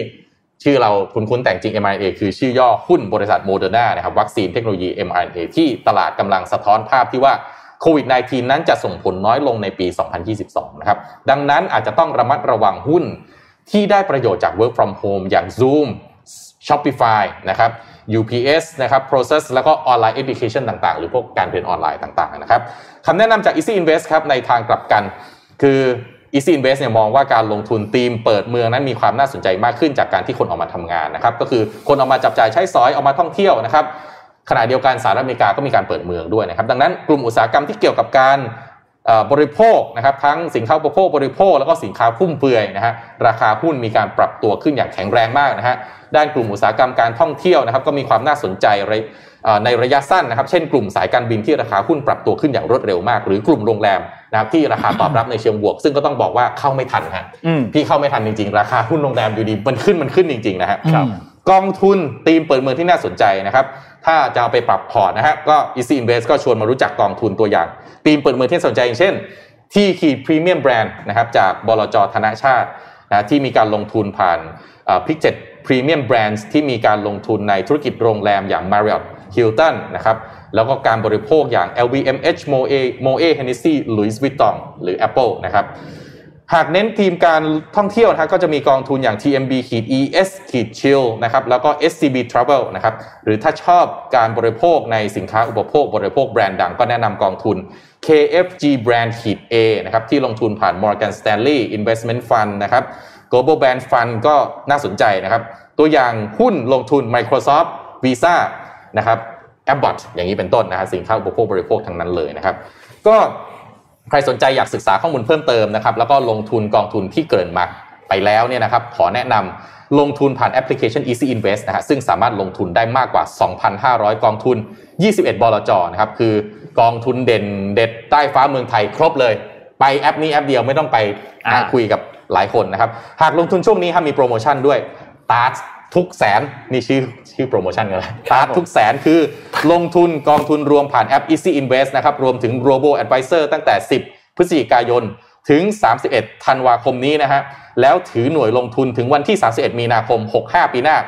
ทุกๆ 1 0 0 0 0แบาทครับรับรหัสส่วนลดการซื้อกองทุนมูลค่า 200 บาท สูงสุดไม่เกิน 1 0 0 0 0แบาทนะฮะอ่ารายละเอียดเพิ่มเติมเนี่ยให้สมมูลมาแปะไว้นะครับครับสำหรับลูกค้าใหม่ฮะที่เปิดบัญชีลงทุนผ่าน Easy Invest นะครับรับหน่วยลงทุนกองทุนรวม SCB Go Edge นะครับมูลค่า 100 บาทสำหรับ 1,500 ท่านแรกนะครับตั้งแต่ 1 ถึง 30 พฤศจิกายนนี้นะครับแล้วก็ 1 ถึง 31 ธันวาคมนี้ เงื่อนไขก็เป็นไปตามที่บริษัทกำหนดอะโอเครีบไป ปรับพอร์ตปรับกลยุทธ์การลงทุนของตัวเองด้วยนะครับ เพราะว่าเริ่มกลับมาเปิดเมืองแล้วครับนะครับเอ้ยช่วงนี้ยังใช้ซูมกันอยู่ไหมก็มีใช้อยู่บ้างนะมีใช้อยู่มีบ้างแต่บ้างแต่ก็ไม่มีบ้างขนาดแบบตอนปิดเมืองอืมใช่ไหมฮะน้อยลงน้อยลงยังออกไปได้เจอมนุษย์ตัวเป็นๆบ้างอ่าแต่ว่าร้านอาหารหรือโรงแรมอะไรพวกนี้เนี่ยโอ้โห คนเต็มครับเต็คนเต็มมากนะฮะยังไงร้านอาหารก็ต้องไปเพราะคุณไม่สามารถกินข้าวผ่านซูมได้ไงเอออาหารมันไม่ได้มันไม่ได้อิ่มทิพอย์อาหารคืออาหารนะไม่ได้อิ่มทิพย์อะครับผมอืมอะอะไปต่อ ห้าสิบละการ์ตูนแล้วกันนะจะได้คุยจนจบรายได้การครับนะครับอะการ์ตูนยุค 80 ที่เอาเป็นว่าผมต้องใส่ว่ายุคเรื่องที่ผมผ่านตาแล้วกันแล้วคิดว่าเห็นว่าเขาดังนะ เป็น topic ที่อืมนะชอครับบมากอะคุณชธอบรรมมากพร้อมพร้อมเลยครับคุณธรรมะอะตอนแรกว่ากะว่ากะว่าจะให้ถ่ายไว้ห้าเรื่องเอามีห้าเรื่องเนี่ยอ่า มีอะไรบ้างแต่คุณธรรมะบอกอันนี้ไปแล้วไม่เป็นไรอะเรื่องที่หกครับมาดูการ์ตูนยุค 80 นี่เขาว่าดังนักดังหนา มีอะไรบ้างเรื่องที่หกครับมาเลย คอบราครับโอ้อืมนี่คอบราเห่าไฟสายฟ้าเห่าไฟสายฟ้ากันเลยออพูดเลยนะครับ ก็นนท์พี่ปิ๊กฮะเดี๋ยวสักพักไม่ฮะให้นนท์อึ้งอยู่แป๊บหนึ่งก่อนเอาไม่ได้ปล่อยเข้าไปอ้ยนนท์นนท์เชื่อว่าต้องมีเรื่องที่นนท์เคยอ่านบ้างต้องมีนะคต้รัองมีอันนี้ก็เป็นเรื่องของโจรสลัดเขาเรียกอืมโจรสลัดอวกาศนะครับอืมที่มีแขนซ้ายเป็นปืน Psycho Gun ซึ่งเขาเรียกว่าสามารถกำหนดทิศทางได้ตามใจสั่งครับ ยิงไปแล้วจะโค้งซ้ายหมุน องศาไปทางไหนตามเป้าหมายได้หมดนะครับ ก็อืมเป็นการ์ตูนแนวไซไฟคือต้องบอกว่าการ์ตูนคอบรานี่นะเป็นการ์ตูนเรทอาร์นิดๆเรื่องแรก ๆ เลยในชีวิตของลูกผู้ชายอืมอายุน้อยๆตอนนั้นอืมนะเพราะว่าตัวละครก็จะเขียนซะเซ็กซี่เชียวนะแต่อ่าสมัยนี้คงคาแรคเตอร์ลายเส้นแบบนั้นคงเป็นเรื่องธรรมดาแล้ว แต่ตอนนั้นธรรมดาอุ้ยตายแล้วดูคอบรานะอืมแบบต้องแอบแอบๆแอบแอบอาจารย์นิดหนึ่งอ่านะครับอ่าต่อมาครับ กุหลาบแวร์ซายส์อันเนี้ยเขาเรียกการ์ตูนตาหวานตำนานการ์ตูนตาหวานอืมแล้วครับ ที่บ้านนนท์มีการ์ตูนเรื่องนี้อืมคุณแม่อ่านอืมนะครับสุคือลายเส้นสวยจริงอืมๆแล้วก็ดูตรงเนี้ยนึกถึงเลยนึกถึงผู้ชายเกาหลีปัจจุบันอะอืมที่หน้าตาผู้ชายผู้หญิงแยกแทบไม่ออกอะอ่าหวานหวานๆหน้าหวานหวานอ่านะก็เป็นเนื้อผมจำเนื้อเรื่องไม่ได้แล้ว แต่ว่าเออเห็นแล้วมันก็สวยคือตอนรับเรื่องนี้ตัวเองไม่ได้อ่านอืมนะครับ ก็เลยไม่ได้รู้เรื่องย่อขอโทษที แต่ว่าเห็นรู้ว่าลายเส้นเนี่ยสวยมากนะครับอ่าต่อมาครับ ดราก้อนบอลอะคุณธวัฒน์เล่าหน่อยไหมอันนี้อันนี้อ๋อตำนานอันนี้เรียกว่าตำนานเลยต้องต้องต้องต้องยอมรับจริง ๆ ว่าดราก้อนบอลนี่น่าจะเป็นหนึ่งถ้าผมเชื่อว่าเวลาผ่านไปสักร้อยปีนะฮะครับเรื่องดราก้อนบอลจะยังติดอยู่ในตำนานก็ยังเพระว่อ่านได้ด้วย เป็นมังงะที่อ่า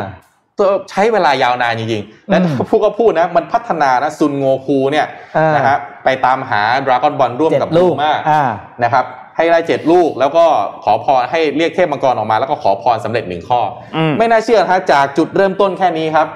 ออกไปนู่นเลยฮะอวกาศเป็นการ์ตูนพาต่ไปอสู้โอ้โหกลายเป็นซูเปอร์ไซย่าไม่รู้กี่ร่าง แปลงแล้วแปลงอีกนะฮะแต่ต้องบอกเลยว่าการ์ตูนเรื่องนี้เนี่ยทำให้อาจารย์อาจารย์ทูริยามะอากิระซึ่งเป็นผู้แต่งเนี่ยนะฮะอืมโอ้โหร่ำรวยเป็นมหาเศรษฐีเลยอืมครับมันขายเป็นการ์ตูนที่ขายดีที่สุดในโลกเรื่องหนึ่งเลยอืมนะคช่วรับงนี้ก็ยังมี ยังมียังมีรีปรินต์ออกมาขายเยๆต้องพูดตรงๆเยๆว่าตอนนี้ผมตามไม่ทันแล้วมันถึงภาคไหนแล้วเนี่ย มันมีภาคที่แบบเป็นภาคซูเปอร์ภาคที่โงกุลใช่หัวสีฟ้าครับอ่าอืมไปถึงขั้นนั้นน่ะนะฮะก็ดราก้อนบอลเนี่ยภาคที่ดังที่สุดต้องบอกว่าภาคที่จุดประกายเลยคือดราก้อนบอลแซอ่าใช่อืมตอนนั้นที่ไปเอ่อนะ Yes, ลุย Yes, ไปดาวนาเมกอ่าอ่าไปเจอฟรีเซอ Freezer ร์อ่าใช่ไหมแล้วก็เอ่อซุนโงคูเนี่ยกลายร่างเป็นนักรบในตำนานคือซูเปอร์ไซย่าอืม เป็นที่มาของคำว่าซูเปอร์ไซย่าอืมอ่านั่นเอใช่งไหมนะที่หัวเราทองอาจจากที่หัเราวเรียกกันดำๆแบบนี้แปลงร่างปั๊บกลายเป็นหัวทอง ขอโทษนะฮะหลังจากนั้นมีซูเปอร์ไซย่าร่างหนึ่งร่างสองร่างสามโอ้โอ้ไม่โหรู้ล่างสี่หัวทองหัวดำผมอยากโอ้โหจินตนาการมันก็แบบทำให้คนที่เด็กคนรุ่นหลังๆที่มาอ่านภาคหลังๆ แล้วเนี่ยอืมก็เลยอยากจะย้อนกลับไปอ่านอ่าอืมภาคแรกๆว่ามีที่มาที่ไปยังไงด้วยนะเป็นครักาบร์ตูนที่สนุกมากสนุกแบบสนุกทั้งอ่านหนังสือการ์ตูนก็สนุกดูอนิเมะก็สนุกใช่แล้ว โงกุลน่ะจะมีเสียงของตัวเองที่อ่าเวลาเราดูการ์ตูนเราจะรู้มันจะเป็นแบบอ้าเวลาชาร์จพลังอะไรอย่างเงี้ยสนุกสนุกมากจะเป็นเอกลักษณ์เลยจะได้อาทีอีกทีนี้อีกทีนี้แบบฮะชาร์จพลังเฮ้ยต้องเดี๋ยวมีมีรถรถรถหวอวิ่งผ่านหรือเปล่าเมื่อกี้มันจะมีฉากชาร์จพลังก่อนที่จะแปลงร่างเป็นซูเปอร์ไซย่าอ่าอ่าหรือว่าชาร์จพลังใช้หมัดไคโออะไรอย่างเงี้ยอ่าสนุกมากชอบชอบมากแล้วชอบเออทุกภาคเลยชอบภาคฟรีเซอร์สนุกภาคอ่าเซลล์ก็สนุก ภาคที่สนุกที่สุดสำหรับนนท์คือจอมเป็นจอมมารบูอ๋อจอมมารบูใช่ไหมผมชอบภาคจอมมารบูมากอันนี้อาจจะเป็นการ์ตูนเรื่องแรกนะครับ ที่อยู่มาตั้งแต่รุ่นพ่ออาส่งต่อรุ่นลูก อาจจะไปถึงรุ่นหลานได้อ่าถ้ามันยังต่อเรื่อยๆแบบนี้อืมสนุกมากนะครับจริงนี่เอ่อนี่ภาพนี้ที่พี่ปิ๊กเลือกมานะครับอ่าที่อูลอนอันนี้หมูตัวนี้ชื่ออูลอนอ่านะครับเป็นเพื่อนร่วมเดินทางซุนโงคูกับบลูมาแต่ตอนแรกๆเลย อันนี้คือนะดาฮะวนามิกแล้วก็ไปเจอนี่เอ่อเอ่อลูกจบออมลครบเจ็ดลูกจอมปีศาจปีราฟเนี่ยมันอืมขโมยดราก้อนบอลทั้งเจ็ดลูกไป แล้วก็ไปเรียกมังกรออกมาฮะกำลังจะขอให้ตัวเองเป็นเจ้าโลกแล้วอ่าอ๋อไม่ใช่อูรอนวิ่งมาฮะอูรอนวิ่งมาขอกางเกงในผู้หญิงเออจบข่าวเกี่ยวข่าวครับกับมังกรก็เทพมังกรก็ให้นะให้ให้อ่ากางเกงในผู้หญิงมาตัวหนึ่งหนึ่งตัวอ่าจบไปแล้สำวหก็รับหายไปการการเรียกเทพมังกรออกมาตอนแรกอ้าวนี่เดี๋ยวเดี๋ยวไม่รู้ว่าแฟนบันธุ์แท้ตัวจริงครับผมอ่าครับอ่าสนุกมากเรื่องนี้เดี๋ยวเราจะพูดดราก้อนบอลไปถึง9โมงเลยนะคุณผู้ชมอ่าใช่ฮะอุ้ยอยากกลับไปอ่านอีกรอบเลยอะอ่าอ่าต่อมาครับไปต่อฮะนี่ ดรสลัมนะครับอ่าก็เป็นเรื่องของนักวิทยาศาสตร์นะครับ สติเฟื่องเนาะครับตั้งใจจะผลิตอ่าหุ่นยนต์ออกมา พอดีก็มีความผิดพลาดในการผิดอ่าในการผลิตในการประดิษฐ์ของเขานะครับ ก็ทำให้เป็นเด็กหญิงอาราเล่ออกมา ซึ่งเป็นเด็กหญิงที่เป็นหุ่นยนต์ที่เหมือนมนุษย์นะครับ แล้วก็ทรงพลังมากอืมนะครับ สามารถวิ่งร้อยเมตรได้ใน 2 วินาทีอืมนะแล้วก็มีผองเพื่อนนะครับน่ารักน่ารักโดยเฉพาะเจ้าตัวกัดจังเนาะเจ้าเจ้าตัวกระจังกระจังกินได้ทุกอย่าง เจ้าตัวผมเขียวยกเว้นยางรถยนต์เอออ่านะครับอืม ก็เป็นจินตนาการไม่น่าเชื่อนะว่าครับมันก่อนไม่ใช่มันก่อน ก่อนหน้านี้กี่ปีอะเราทำน่าจะมีสามสิบปีอืมเขาคิดเรื่องหุ่นยนต์อืมคือเขาคิดมาแล้วว่ามันอาจจะมีอืมหุ่นยนต์นะวันนี้หุ่นยนต์มีจริงเห็นไหมครับคือต้องบอกบางทีเนี่ย จินตนาการเนี่ยโอ้โหแบบมันห้ามไม่ได้จริงอืมๆแล้วอย่างปัจจุบันเนี่ยเราก็ยังคุยเรื่องเรื่องเรื่องเมตาเวิร์สใช่ไหมครับหลายคนยังไม่เข้าใจมันคืออะไร เดี๋ยวเราก็จะเวลาผ่านไปเราจะได้เห็นว่าไอ้ที่เขาคุยวันเนี้ยว่ามันจะมีอะไรในนั้นอะ เราจะได้เห็นจริงอืมอะ เรื่องนี้ก็เป็นการ์ตูนแล้วผมเคยที่ดูได้ฟัทุงกเพศทุกวัยๆอ่าแล้วผมเคยฟัง TED TEDx นะของบ้านเราเป็นอืมเท็ดเอ็กกรุงเทพครั้งหนึ่งเขาเชิญน้าต่อยเซมเบ้มาพูดอ๋อน้าต่อยน้าต่อยเซมเบ้เนี่ยเขาพูดเขาพูดดีมากเลยว่า ตอนที่เขาทำเป็นนักพากย์การ์ตูนเนี่ยครับเขาถูกเขาถูกผู้ใหญ่ในช่องเก้าเนี่ยอืมแล้วก็รวมคนหลายๆคนเลยนะผู้ใหญ่ในบ้านเมืองว่าเขาว่าทำมอมเมาเยาวชนอืมให้เด็กติดการ์ตูนอ่าแล้วบอกเขาถูกถามว่า เคยคิดบ้างไหมว่า โตขึ้นมาเนี่ย เด็กที่ดูการ์ตูนเยอะจะเป็นอะไร อืมแล้ววันหนึ่งเนี่ย อ่าน้าต่อยเนี่ยเขาเป็นโรคหัวใจ คือเขาเรียกว่าด่วนแอดมิดด่วนโรคหัวใจแล้วก็คุณหมอที่มาจับเตียงอะคุณธรรมัสนอนอยู่ใช่ไหมคุณน็อตคือน้าต่อยเนี่ยนอนอยู่เขาบอกว่า ไม่เป็นไรนะน้าต่อย ผมจะดูแลน้าต่อยดีที่สุด เพราะว่าอย่างน้อยเนี่ย ผมโตขึ้นมาผมเป็นหมอที่รักษา ผมจะเป็นหมอที่รักษาน้าต่อยเองนี่นี่คือดูนะต่อยมาตั้งแต่เด็กใช่แล้วโตขึ้นมาอ่าเขาก็เป็นหมอได้ถ้ามันไม่เกี่ยวไงเออว่าคุณจะเป็นแบบว่าๆแล้วโตมาก็เป็นอย่างผมด้วยนะอืมผมก็ดูนะต่อยคือน้าต่อยเขาบอกว่าเขาไม่เชื่อแล้วว่าคนที่ดูการ์ตูนน้อยเนี่ยเขาบอกว่าตอนนึงเขาตอนนี้เขาตื่นขึ้นมาอืมจากการผ่าตัดบอกเนี่ยเด็กคนเนี้ยดูอืมดูผมมาตั้งแต่เด็กอืมโอ้โหฟังแล้วแบบเออแบบเจ๋งมากอะไรเงี้ยtalk ภาคเอ่อตอนของน้าต่อยเซมเบ้นี่อยากให้ไปดูกันเลยนะอืมอืมคือไปน้าหาต่อยเนี่ยตอนนั้น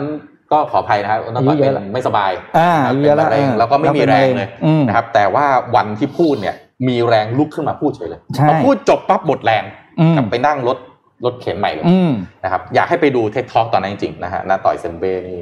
พูดได้ดีมากด้วยอ่าครับต้องเป็นกำลังใจให้กับน้าต่อยนนท์ไม่ได้ดูเรื่องนี้ เรื่องเรื่องนี้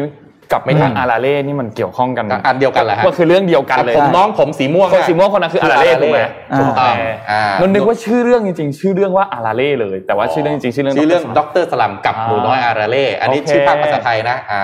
ชื่อเต็มโนริมากิอาราเล่อะเป็นไงล่ะเอาโอ้โหแปลใหญ่แปลๆแปลไปมันนะแล้วก็เอ่อจะในในภาพนี้ขาดไปคนหนึ่งฮะขวัญใจก็คือคุณครูมิโดริ งาคุณครูที่ขี่ใช่ขี่มอเตอร์ไซค์ใช่ไหมคุณครูมิโดรินี่ผมสีเขียวเพราะมิโดริภาษาญี่ปุ่นแปลว่าเขียวอ๋ออ่าโอ้โหขวัญใจขวัญใจดอะรต่อเซนมาเบ้ไปต่อต่อมาฮะครับต่อมาครับ น่าจะเรื่องสุดท้ายแล้วไม่จำไม่ได้แล้วอีกสองเรื่องครับมาครับ เรื่องต่อไป โอ้โหเรื่องนี้วันนี้ตำนานตำงานตำนานอืมอะกัปตันซึบาสะใครจะโม้ดีครับเรื่องนี้อ่าใครจะโมดีอะก็เป็นพี่ปิ๊เรื่องของเด็กคนหนึ่งที่ โตมากับลูกฟุตบอลครับอืมไม่ทำอะไรเลยเล่นฟุตบอลอย่างเดียวเตะบอลอย่างเดียวแล้วคือทั้งเรื่องเนี่ยไม่เคยพูดถึงโรบิโนบิตะเอ้ยไม่ใช่โนบิตะซื้อมาซาซึบาสะซื้อมาซาไม่เคยพูดถึง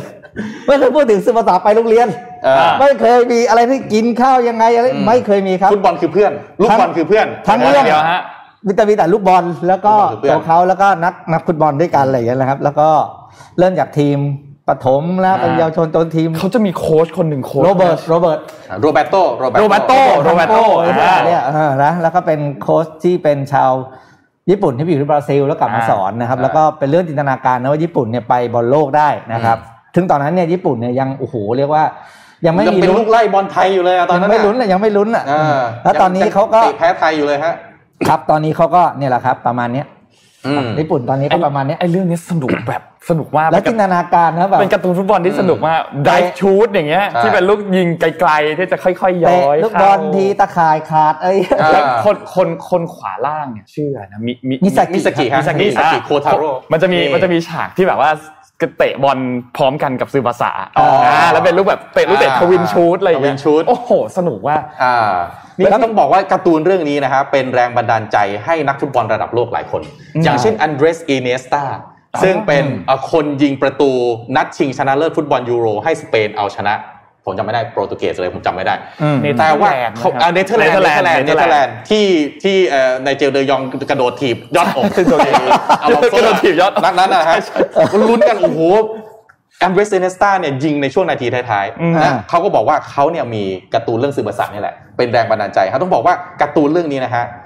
ผมว่ามีส่วนเลยอะทำให้ญี่ปุ่นได้ไปบอลโลกอะมีส่วนเออแน่นอนการบริหารจัดการของสมาคมด้วยนะฟุตบอลมีผลแน่นอนด้วยอ่าแต่การ์ตูนเรื่องนี้มันทำให้เด็กอะโอ้โหมีแรงบันดาลใจนะครับสนุกมากแล้วก็อาจารย์โยอิจิทาคาฮาชิคนเขียนเนี่ยนะฮะอันนี้เป็นเรื่องเล่านะแต่ไม่รู้จริงไม่จริงแต่ว่าก็น่าจะมีส่วนจริง คือคนบอกว่าอาจารย์โยอิจิทาคาฮาชิเนี่ย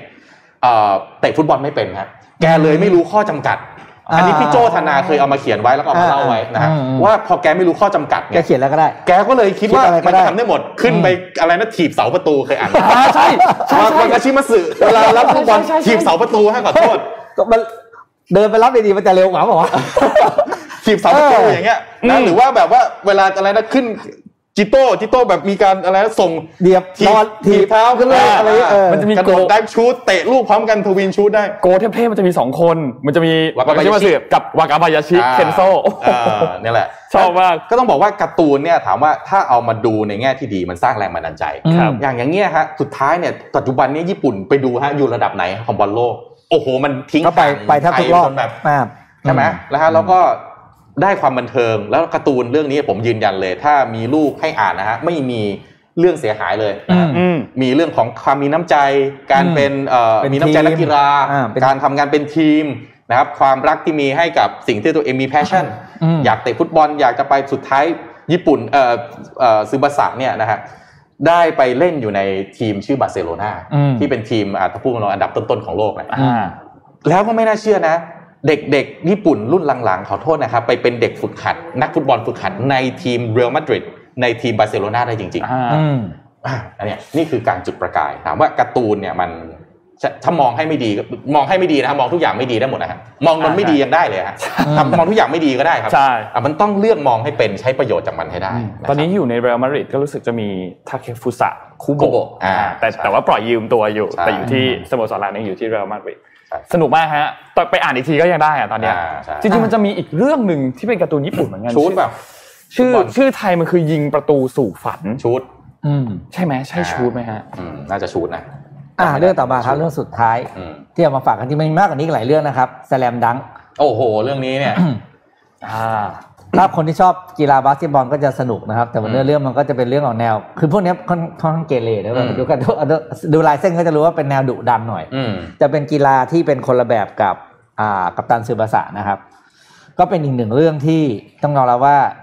อันนี้สองเรื่องหลังแล้วเป็นการ์ตูนเด็กผู้ชายอ่านนะส่วนมากอืมครับ เพราะมันเป็นกีฬาเนอะแล้วก็เอ่อเนื้อเรื่องมันก็จะแบบว่าโชโฮคุทีมโชโฮคุนี่จำได้เลย นนท์ไม่ได้รู้เรื่องไม่ได้คืออ่านคือเรื่เรื่อองงนี้นนท์ตัวไอ้ไม่ตัวได้เหลอ่านคือว่าไม่ได้อ่มันมันไปชอบน้องสาวของอืมกัปตันทีมบาสแต่อืมตัวเองเล่นบาสไม่เป็นครับ แล้วพอเข้าไปอยู่ในทีมเนี่ยเพื่อเพื่อเล่นปุ๊บสุดท้ายก็เอาก็เลยกลายเป็นชอบบาสเกตบอลขึ้นมาด้วยนะครับ ก็เป็นเรื่องที่สิบเรื่องแล้วกันคือเอามาเยอะกว่านี้น่าจะแย่ หัวแดงนี่คือซากุระงินะฮะอืมซากุระงิฮานามิจินะครับก็คือเป็นเอ่อเป็นเล่นบาสไม่เป็นอ่าอะเอาว่าเอ่อพื้นฐานของซากุระงิเนี่ยคือเดนนิสรอดแมน อ่าฮะอ่ารู้จักเดนนิสรอดเดนนิสไม่รู้จักครับไม่รู้จักเองแก๊งเดนนิสเตอร์รอดแมนอันธพาลนี่คืออันธพาลเรียกว่าเป็นเอ่อเป็นอะไรตัว rebound อันดับหนึ่งของโลกตอนนั้นโอเคโอเคครับโอเคเมเคิลจอร์แดนนี่ตัวทำแต้มใช่ไหมเขาเรียก power forward อ่าอ่าตอนไหนเขาเรียกเป็นตัว power รี forward บาวอันดับหนึ่งของโลกแล้วเขาทำผมแดงไงเดนนิสรอดแมนเนี่ยโอ้ตอนนั้นดังมากนะเขาก็เลยเอามาเป็น character ของซากุระงินี่แหละนะก็คือเล่นบาสไม่เป็นแล้วก็มาฝึกหัดจนสุดท้ายนี่ไปโอ้สนุกมากครับเรื่องนี้รู้สึกติดตำนานเอ่อการ์ตูนที่ดีที่สุดอืม เอ่อเอ่ออะไร top 10 อะไรสักอย่างจำไม่ได้อืมอืมนะครับอ๋อเรื่องนี้เรื่องนี้ดีฮะแนะนำให้ไปอ่านอ๋อนี่นี่คือจริงๆยังมีอีกหลายเรื่องนะ แต่ว่าไม่ได้เอามาเดี๋ยวจะไม่จบพวกอะไร City Hunter รันม่าครึ่งเลยพวกเนี้ยก็อ่าก็จะมีอีกหลายเรื่องนะครับ แต่ว่าเอาแค่นี้ก่อนโอ้การ์ตูนกีฬานี่พูดได้ทั้งวันนะฮะอืมนนอ่านนนอ่านการ์ตูนกีฬาเยอะมาก สรุปว่าไอ้เรื่องเมื่อกี้ยิงประตูสู่ฝันเนี่ยชื่อภาษาอังกฤษมันชื่อ Our Field of Dream อ๋อเหรออ่าสนุกอ่าสนุกเหมือนกันนี่สนุกเหมือนกันสนุกเหมือนกันถึงฟุตบอล ก็เอาการ์ตูนมาฝากอ่านเยอะเพราะว่าอ่านเยอะมากจริงๆอยากจะบอกว่าถ้าช่วงไหนที่เรารู้สึกว่าเหนื่อยเหนื่อยล้าจากการทำงานเนาะอืมอยากพักสายตาก็ไปหยิบการ์ตูนเล่มมาอ่านอืมคือคือถ้าถามผมเนี่ยจะถามว่าคนชอบว่าทำทำไมเอ่อเหนื่อยจะพักไงดีทำงานเหนื่อยๆแล้วมาเปิดมือถือเล่นเนี่ยคุณไม่ได้พักนะอืมเพราะสายตาคุณยังใช้อยู่หันไปอ่านการ์ตูนเล่มดีกว่าอืมมันยังได้พักสายตาบ้างจากหน้าจอ นี่คุณผู้ฟังช่วยคอมเมนต์หน่อยมีการ์ตูนเรื่องไหนอีกบ้างที่ ที่คุณจำได้ทัชทัชนี่เล่าไปแล้วเป็นเรื่องแรกทัชเลเล่ายไปแล้วที่ผมชอบที่สุดเลยทัชนะทัชครับตอนที่แล้วฮะชัดอืมตอนที่แล้วนะครับเขาเขาเคยดูการ์ตูนกินอาหารใช่ไหมครับที่เป็นโอ้จอมโหดกระทะเหล็กเอาจอมโหดกกระระทะเหล็กเพาะเหล็กอะไรอย่างเงี้ยโอ้เออเอโหสนุกนะโอฮาระมังทาโร่เนี่ยสนุกมากอ่าอืม สนุกครับโอ้อ่าแล้วอากิยามะแล้วก็มีรันมาจังอะไรอย่างเงี้ยรันมาครึ่งนี่ก็อ่ารันมาดังครึ่งก็โอ้ตลรักนดีมานี่รันมานี่คือคือเป็นอะไรครับเจ้าหนุ่มกังฟู เปียกน้ำแล้วแล้วไปตกบ่อน้ำที่อืมทำให้ถ้าโดนน้ำแล้วจะกลายเป็นผู้หญิงครับอืมอ่าแล้วตลกดีฮะก็ก็เป็นการ์ตูนที่ตลกดีนี่มีมีคนบอกว่าขอการ์ตูนยุค 90 ด้วยครับการ์ตูนยุค 90 มันเส้นแบ่งมันอยู่ตรงไหนครับ 80 90 เออ มันมี มันปกติมันจะมีนะฮะผมว่าอย่างสมมติถ้าเป็นพวกอืมซีรีส์อุลตร้าแมนคาเมนไรเดอร์เนี่ยอ่าอ่ามันจะมียุคฮะ ครับ อ่า โชวะอ่าอ่า เฮเซ เรวะ อะไรอย่างงี้ใช่ไหม การ์ตูนนี่มีไหมผมไม่อืมรู้เหมือนกันนะมีใครวันนี้คุณวิชัยมาปะเนี่ยแหมคุณวิชัยนี่บอกกอการ์ตูนอืมอ่าปกติจะเป็นแฟนรายการนะเขาดูเราทุกวันผมก็คุยบ่อยพ่อครัวรุ่นจิ๋วโยอิจิเนี่ยสนุกมากๆอืมมิสเตอร์อาจิกโกะเนี่ยเยอะจริงสนุกมากๆคุยเรื่องการ์ตูนแล้วสนุกไอชีลด์21อ่าอ้วมาเรื่อยๆฮะ Lead ล่าสุรกายนี่ผมชอบมากล่าสุรกายอะไรวะล่ะตัวอะไรวะล่าสุดก็คือล่าสุดละกันคือได้ยินเคยชื่อแต่ไม่เคยอ่านเรื่องนี้อ่าเออล่าสุรกายนี่คือมันตัวผมดีผมลืมชื่อนะฮะก็ มันไปจับหอกไอหอกเนี่ยนะมีอสุรกายอ่าแฝงอยู่ด้วยนะแล้วเวลาจับหอกปั๊บผมจะยาวต้องไปล่า เก็บอสุรกายไปตามเก็บฆ่าอสุรกาย อันนี้ผมชอบเรื่องนี้เป็นหนึ่งใน Prince เอ่อ Prince ที่ดีที่สุ of ดเลย Tennis เคยดูไหมโอ้ฮะเคยเคยโอ้โหเรื่องนี้อ่าการ์ตูนสนุกมากอ่าปรสิตปรสิตผมก็ชอบสนุกปรสิตนี่กลายเป็นหนังด้วยอ่า นะครับปรสิตกลายเป็นหนังด้วยนะครับอืมอิโต้นักเตะเลือดกังฟูอันนี้ฮาเป็นการ์ตูนฮาครับนะฮะการ์ตูนฮามาก Hunter x Hunter นี่โอ้มาเรื่อยๆคนเขียนไม่เขียนแล้วฮะโอ้โหสนุกตอนนี้กันใหญ่ตอนนี้คนคุยเรื่องการ์ตูนนี่แหมอาจารย์สนุกคนเขียนรู้สึกจะพักไปโจโจ้แต่สนุกล่าข้ามศตวรรษนี่หนึ่งใน top five ของผมเลยนะครับมีใครชอบอ่านโจโจ้บ้างบอกทีนะครับนี่มีแฟนไม่มีใครแฟนพันธุ์แท้แฟนโจโจ้เลยเหรอผมเนี่ยแหละแฟนโจโจ้หนึ่งคนตอนนี้ตามอ่านไม่ทันแล้วครับมันไปไกลมากโจโจ้นี่ พี่ปิ๊กเคยอ่านไหมไม่เคยครับอ๋อแล้วจริงผมเป็นคนที่เคยดูอ่านการ์ตูนน้อยโจนะโจ้นี่เป็นอีกเรื่องหนึ่งที่คล้ายๆดากอนบอลเลย เรียกอ๋อมาตั้งแต่ยุคโอ้โหอืมรู้ใช้สแตนผู้ใช้สแตนถูกต้องอ่าอ่า ตั้งแต่ยุคอุ้ยหนึ่งเก้าแปดศูนย์อะอืมแล้วตอนนี้ยังไม่จบนะฮะลากยาวไปเรื่อยๆ ไม่รู้กี่ภาคแล้วแปะโอ้โหเป็นสิบภาคแล้วมั้งเนี่ยนะครับเนี่ยผมว่างๆโจเนี่ยโจ้หนี่เขาจะจะมีแบบมีมโอ้โหโอ้โหโอ้โหโอ้โหนั่นแหละนั่นแหละนั่นแหละโอราโอราโอรานั่นแหละเอ่อนะ ก็สนุกสนุกสนุกดีฮะโอ้มีก็เซนเซย่าอีกอันนึงเซนเซียโอ้อันนี้ผ่านไปแล้วอันนี้ตำนานเซนเซียคือเววิก่อนเซนเซย่าเซนเซย่าเนี่ยมันบอกว่าที่สะสมของเซนเซย่านะคุณรู้ไหมอ่าเอ้ยเอ้ยไม่นนท์อาจจะไม่ทันนนทันทันอ๋อไม่ไม่ได้ทันวันที่มาคุยไอ้ไอ้ไอ้ของไอ้ของไอ้ตัวฟิกเกอร์อะไอ้หุ่นอืมที่นแบนบมีว่าไว้ชาเก็บกะอะครับ มีชากะโกลโคด ของของแท้เปล่าไม่ของแท้เดิมของแท้ของแท้ของนั่นเดิมตอนนี้ขยแต่ว่าต่นนนนเป็นโมเดลตัวเล็กนะตอนเป็นหมื่นเป็นโมเดลฮะกล่องละสามร้อยกว่าบาทเป็นโมเดลตัวเล็กตอนนี้เป็นหมื่นฮะตัวตัวเท่านี้ฮะตัวเท่าขวดน้ำใช่เนี่ยใช่เป็นโมเดใช่ลอันเล็กอ่านี่เป็นของสะสมชากะหายากมากชอบมากเบอร์โกชากะใช่ไหมใช่ชอบมากอ่าเจมินี่เจมินี่อ่า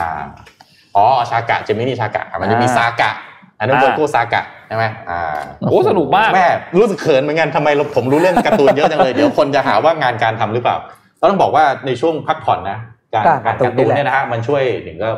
เพิ่มจินตนาการ ใช่ใช่นะครับจินเอ่อการ์ตูนแล้วยอมรับว่าไปอะการอ่านการ์ตูนก็เป็นหนึ่งในปัจจัยสำคัญที่ทำให้เราอยู่ติดหนังสือนะ อืมเอออมก็แบบเออก็รู้สึกการอ่านหนังสือได้นานๆอือะมเป็นเล่มๆอะก็การ์ตูนนี่แหละเป็นตัวสร้างอ๋อนิสัยก่อน ของผมนี่อ่านเป็นชุดเลยฮะทีเดียวมาเป็นแบบเพลิงครับผมเลยนะทั้งชุดเลยฮะเมื่อก่อนนี่เอ้ยมาเดี๋ยวก็ซื้อที่ไหนอะ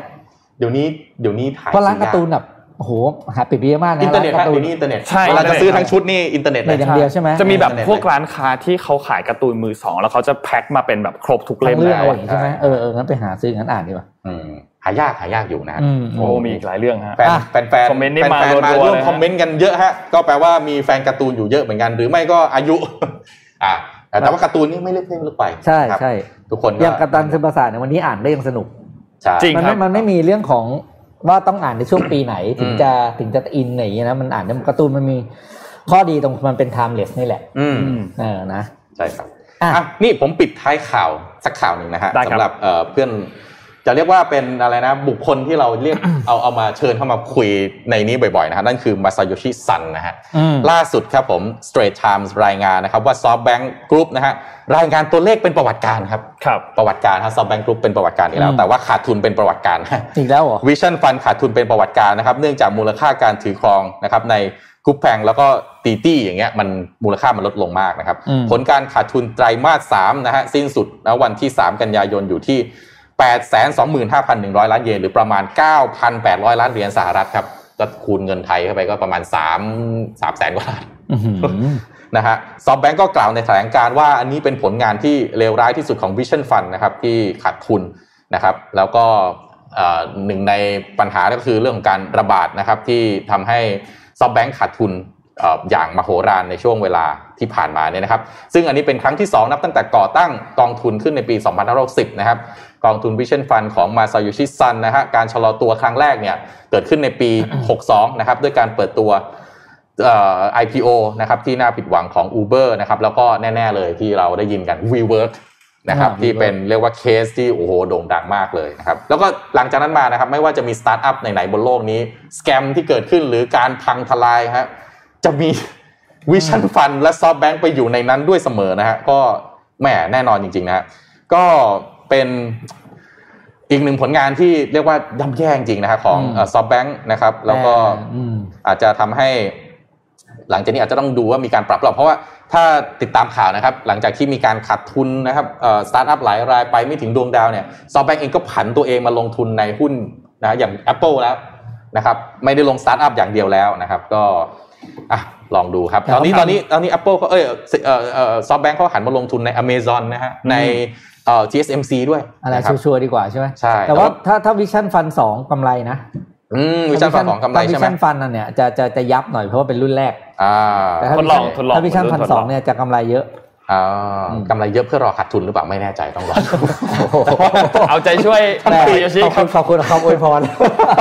ทั้งปีนี้นะอ่าซอฟหุ้นซอฟแบงค์นี่ตกลงมาแล้ว 24เปอร์เซ็นต์อืมอืมนะครับก็อ้าวให้เป็นกำลังใจต้องบอกว่าถ้าไม่มีคนอย่างมาซาโยชิซันนะฮะอ่าของใหม่ๆ บนโลกนี้อาจจะไม่ได้เกิดขึ้นนะถูกต้องถูกไหมเพราะว่าไม่มี risk taker ไงอืมถูกไหมถ้าทุกคน play safe หมดเลยไม่เอากะทุกคน play safe หมดไอไอเดียใหม่ๆเนี่ย ใครมันจะไปสนับสนุนฮะใช่เพราะเขาก็เป็นคนที่ไปลุยมาเยอะใช่เหมือนกันคุณจะไปกู้แบงก์อยู่เหรอด่านหน้ามาเยอะมากใช่ใช่ธนาคารที่ไหนแบบอย่างอาลีบาบาเนี่ยอืมก็คือซอฟแบงค์นะครับที่ทำให้แจ็คหมาสามารถที่จะสร้างธุรกิจให้มันเติบโตขึ้นมาได้อะก็เพราะเชียร์เขาจะมาไทยบ้างไหมฮะเนี่ยอ่าอย่าลืมนะว่าตอนอันนี้อันนี้เรื่องจริงแล้วเราได้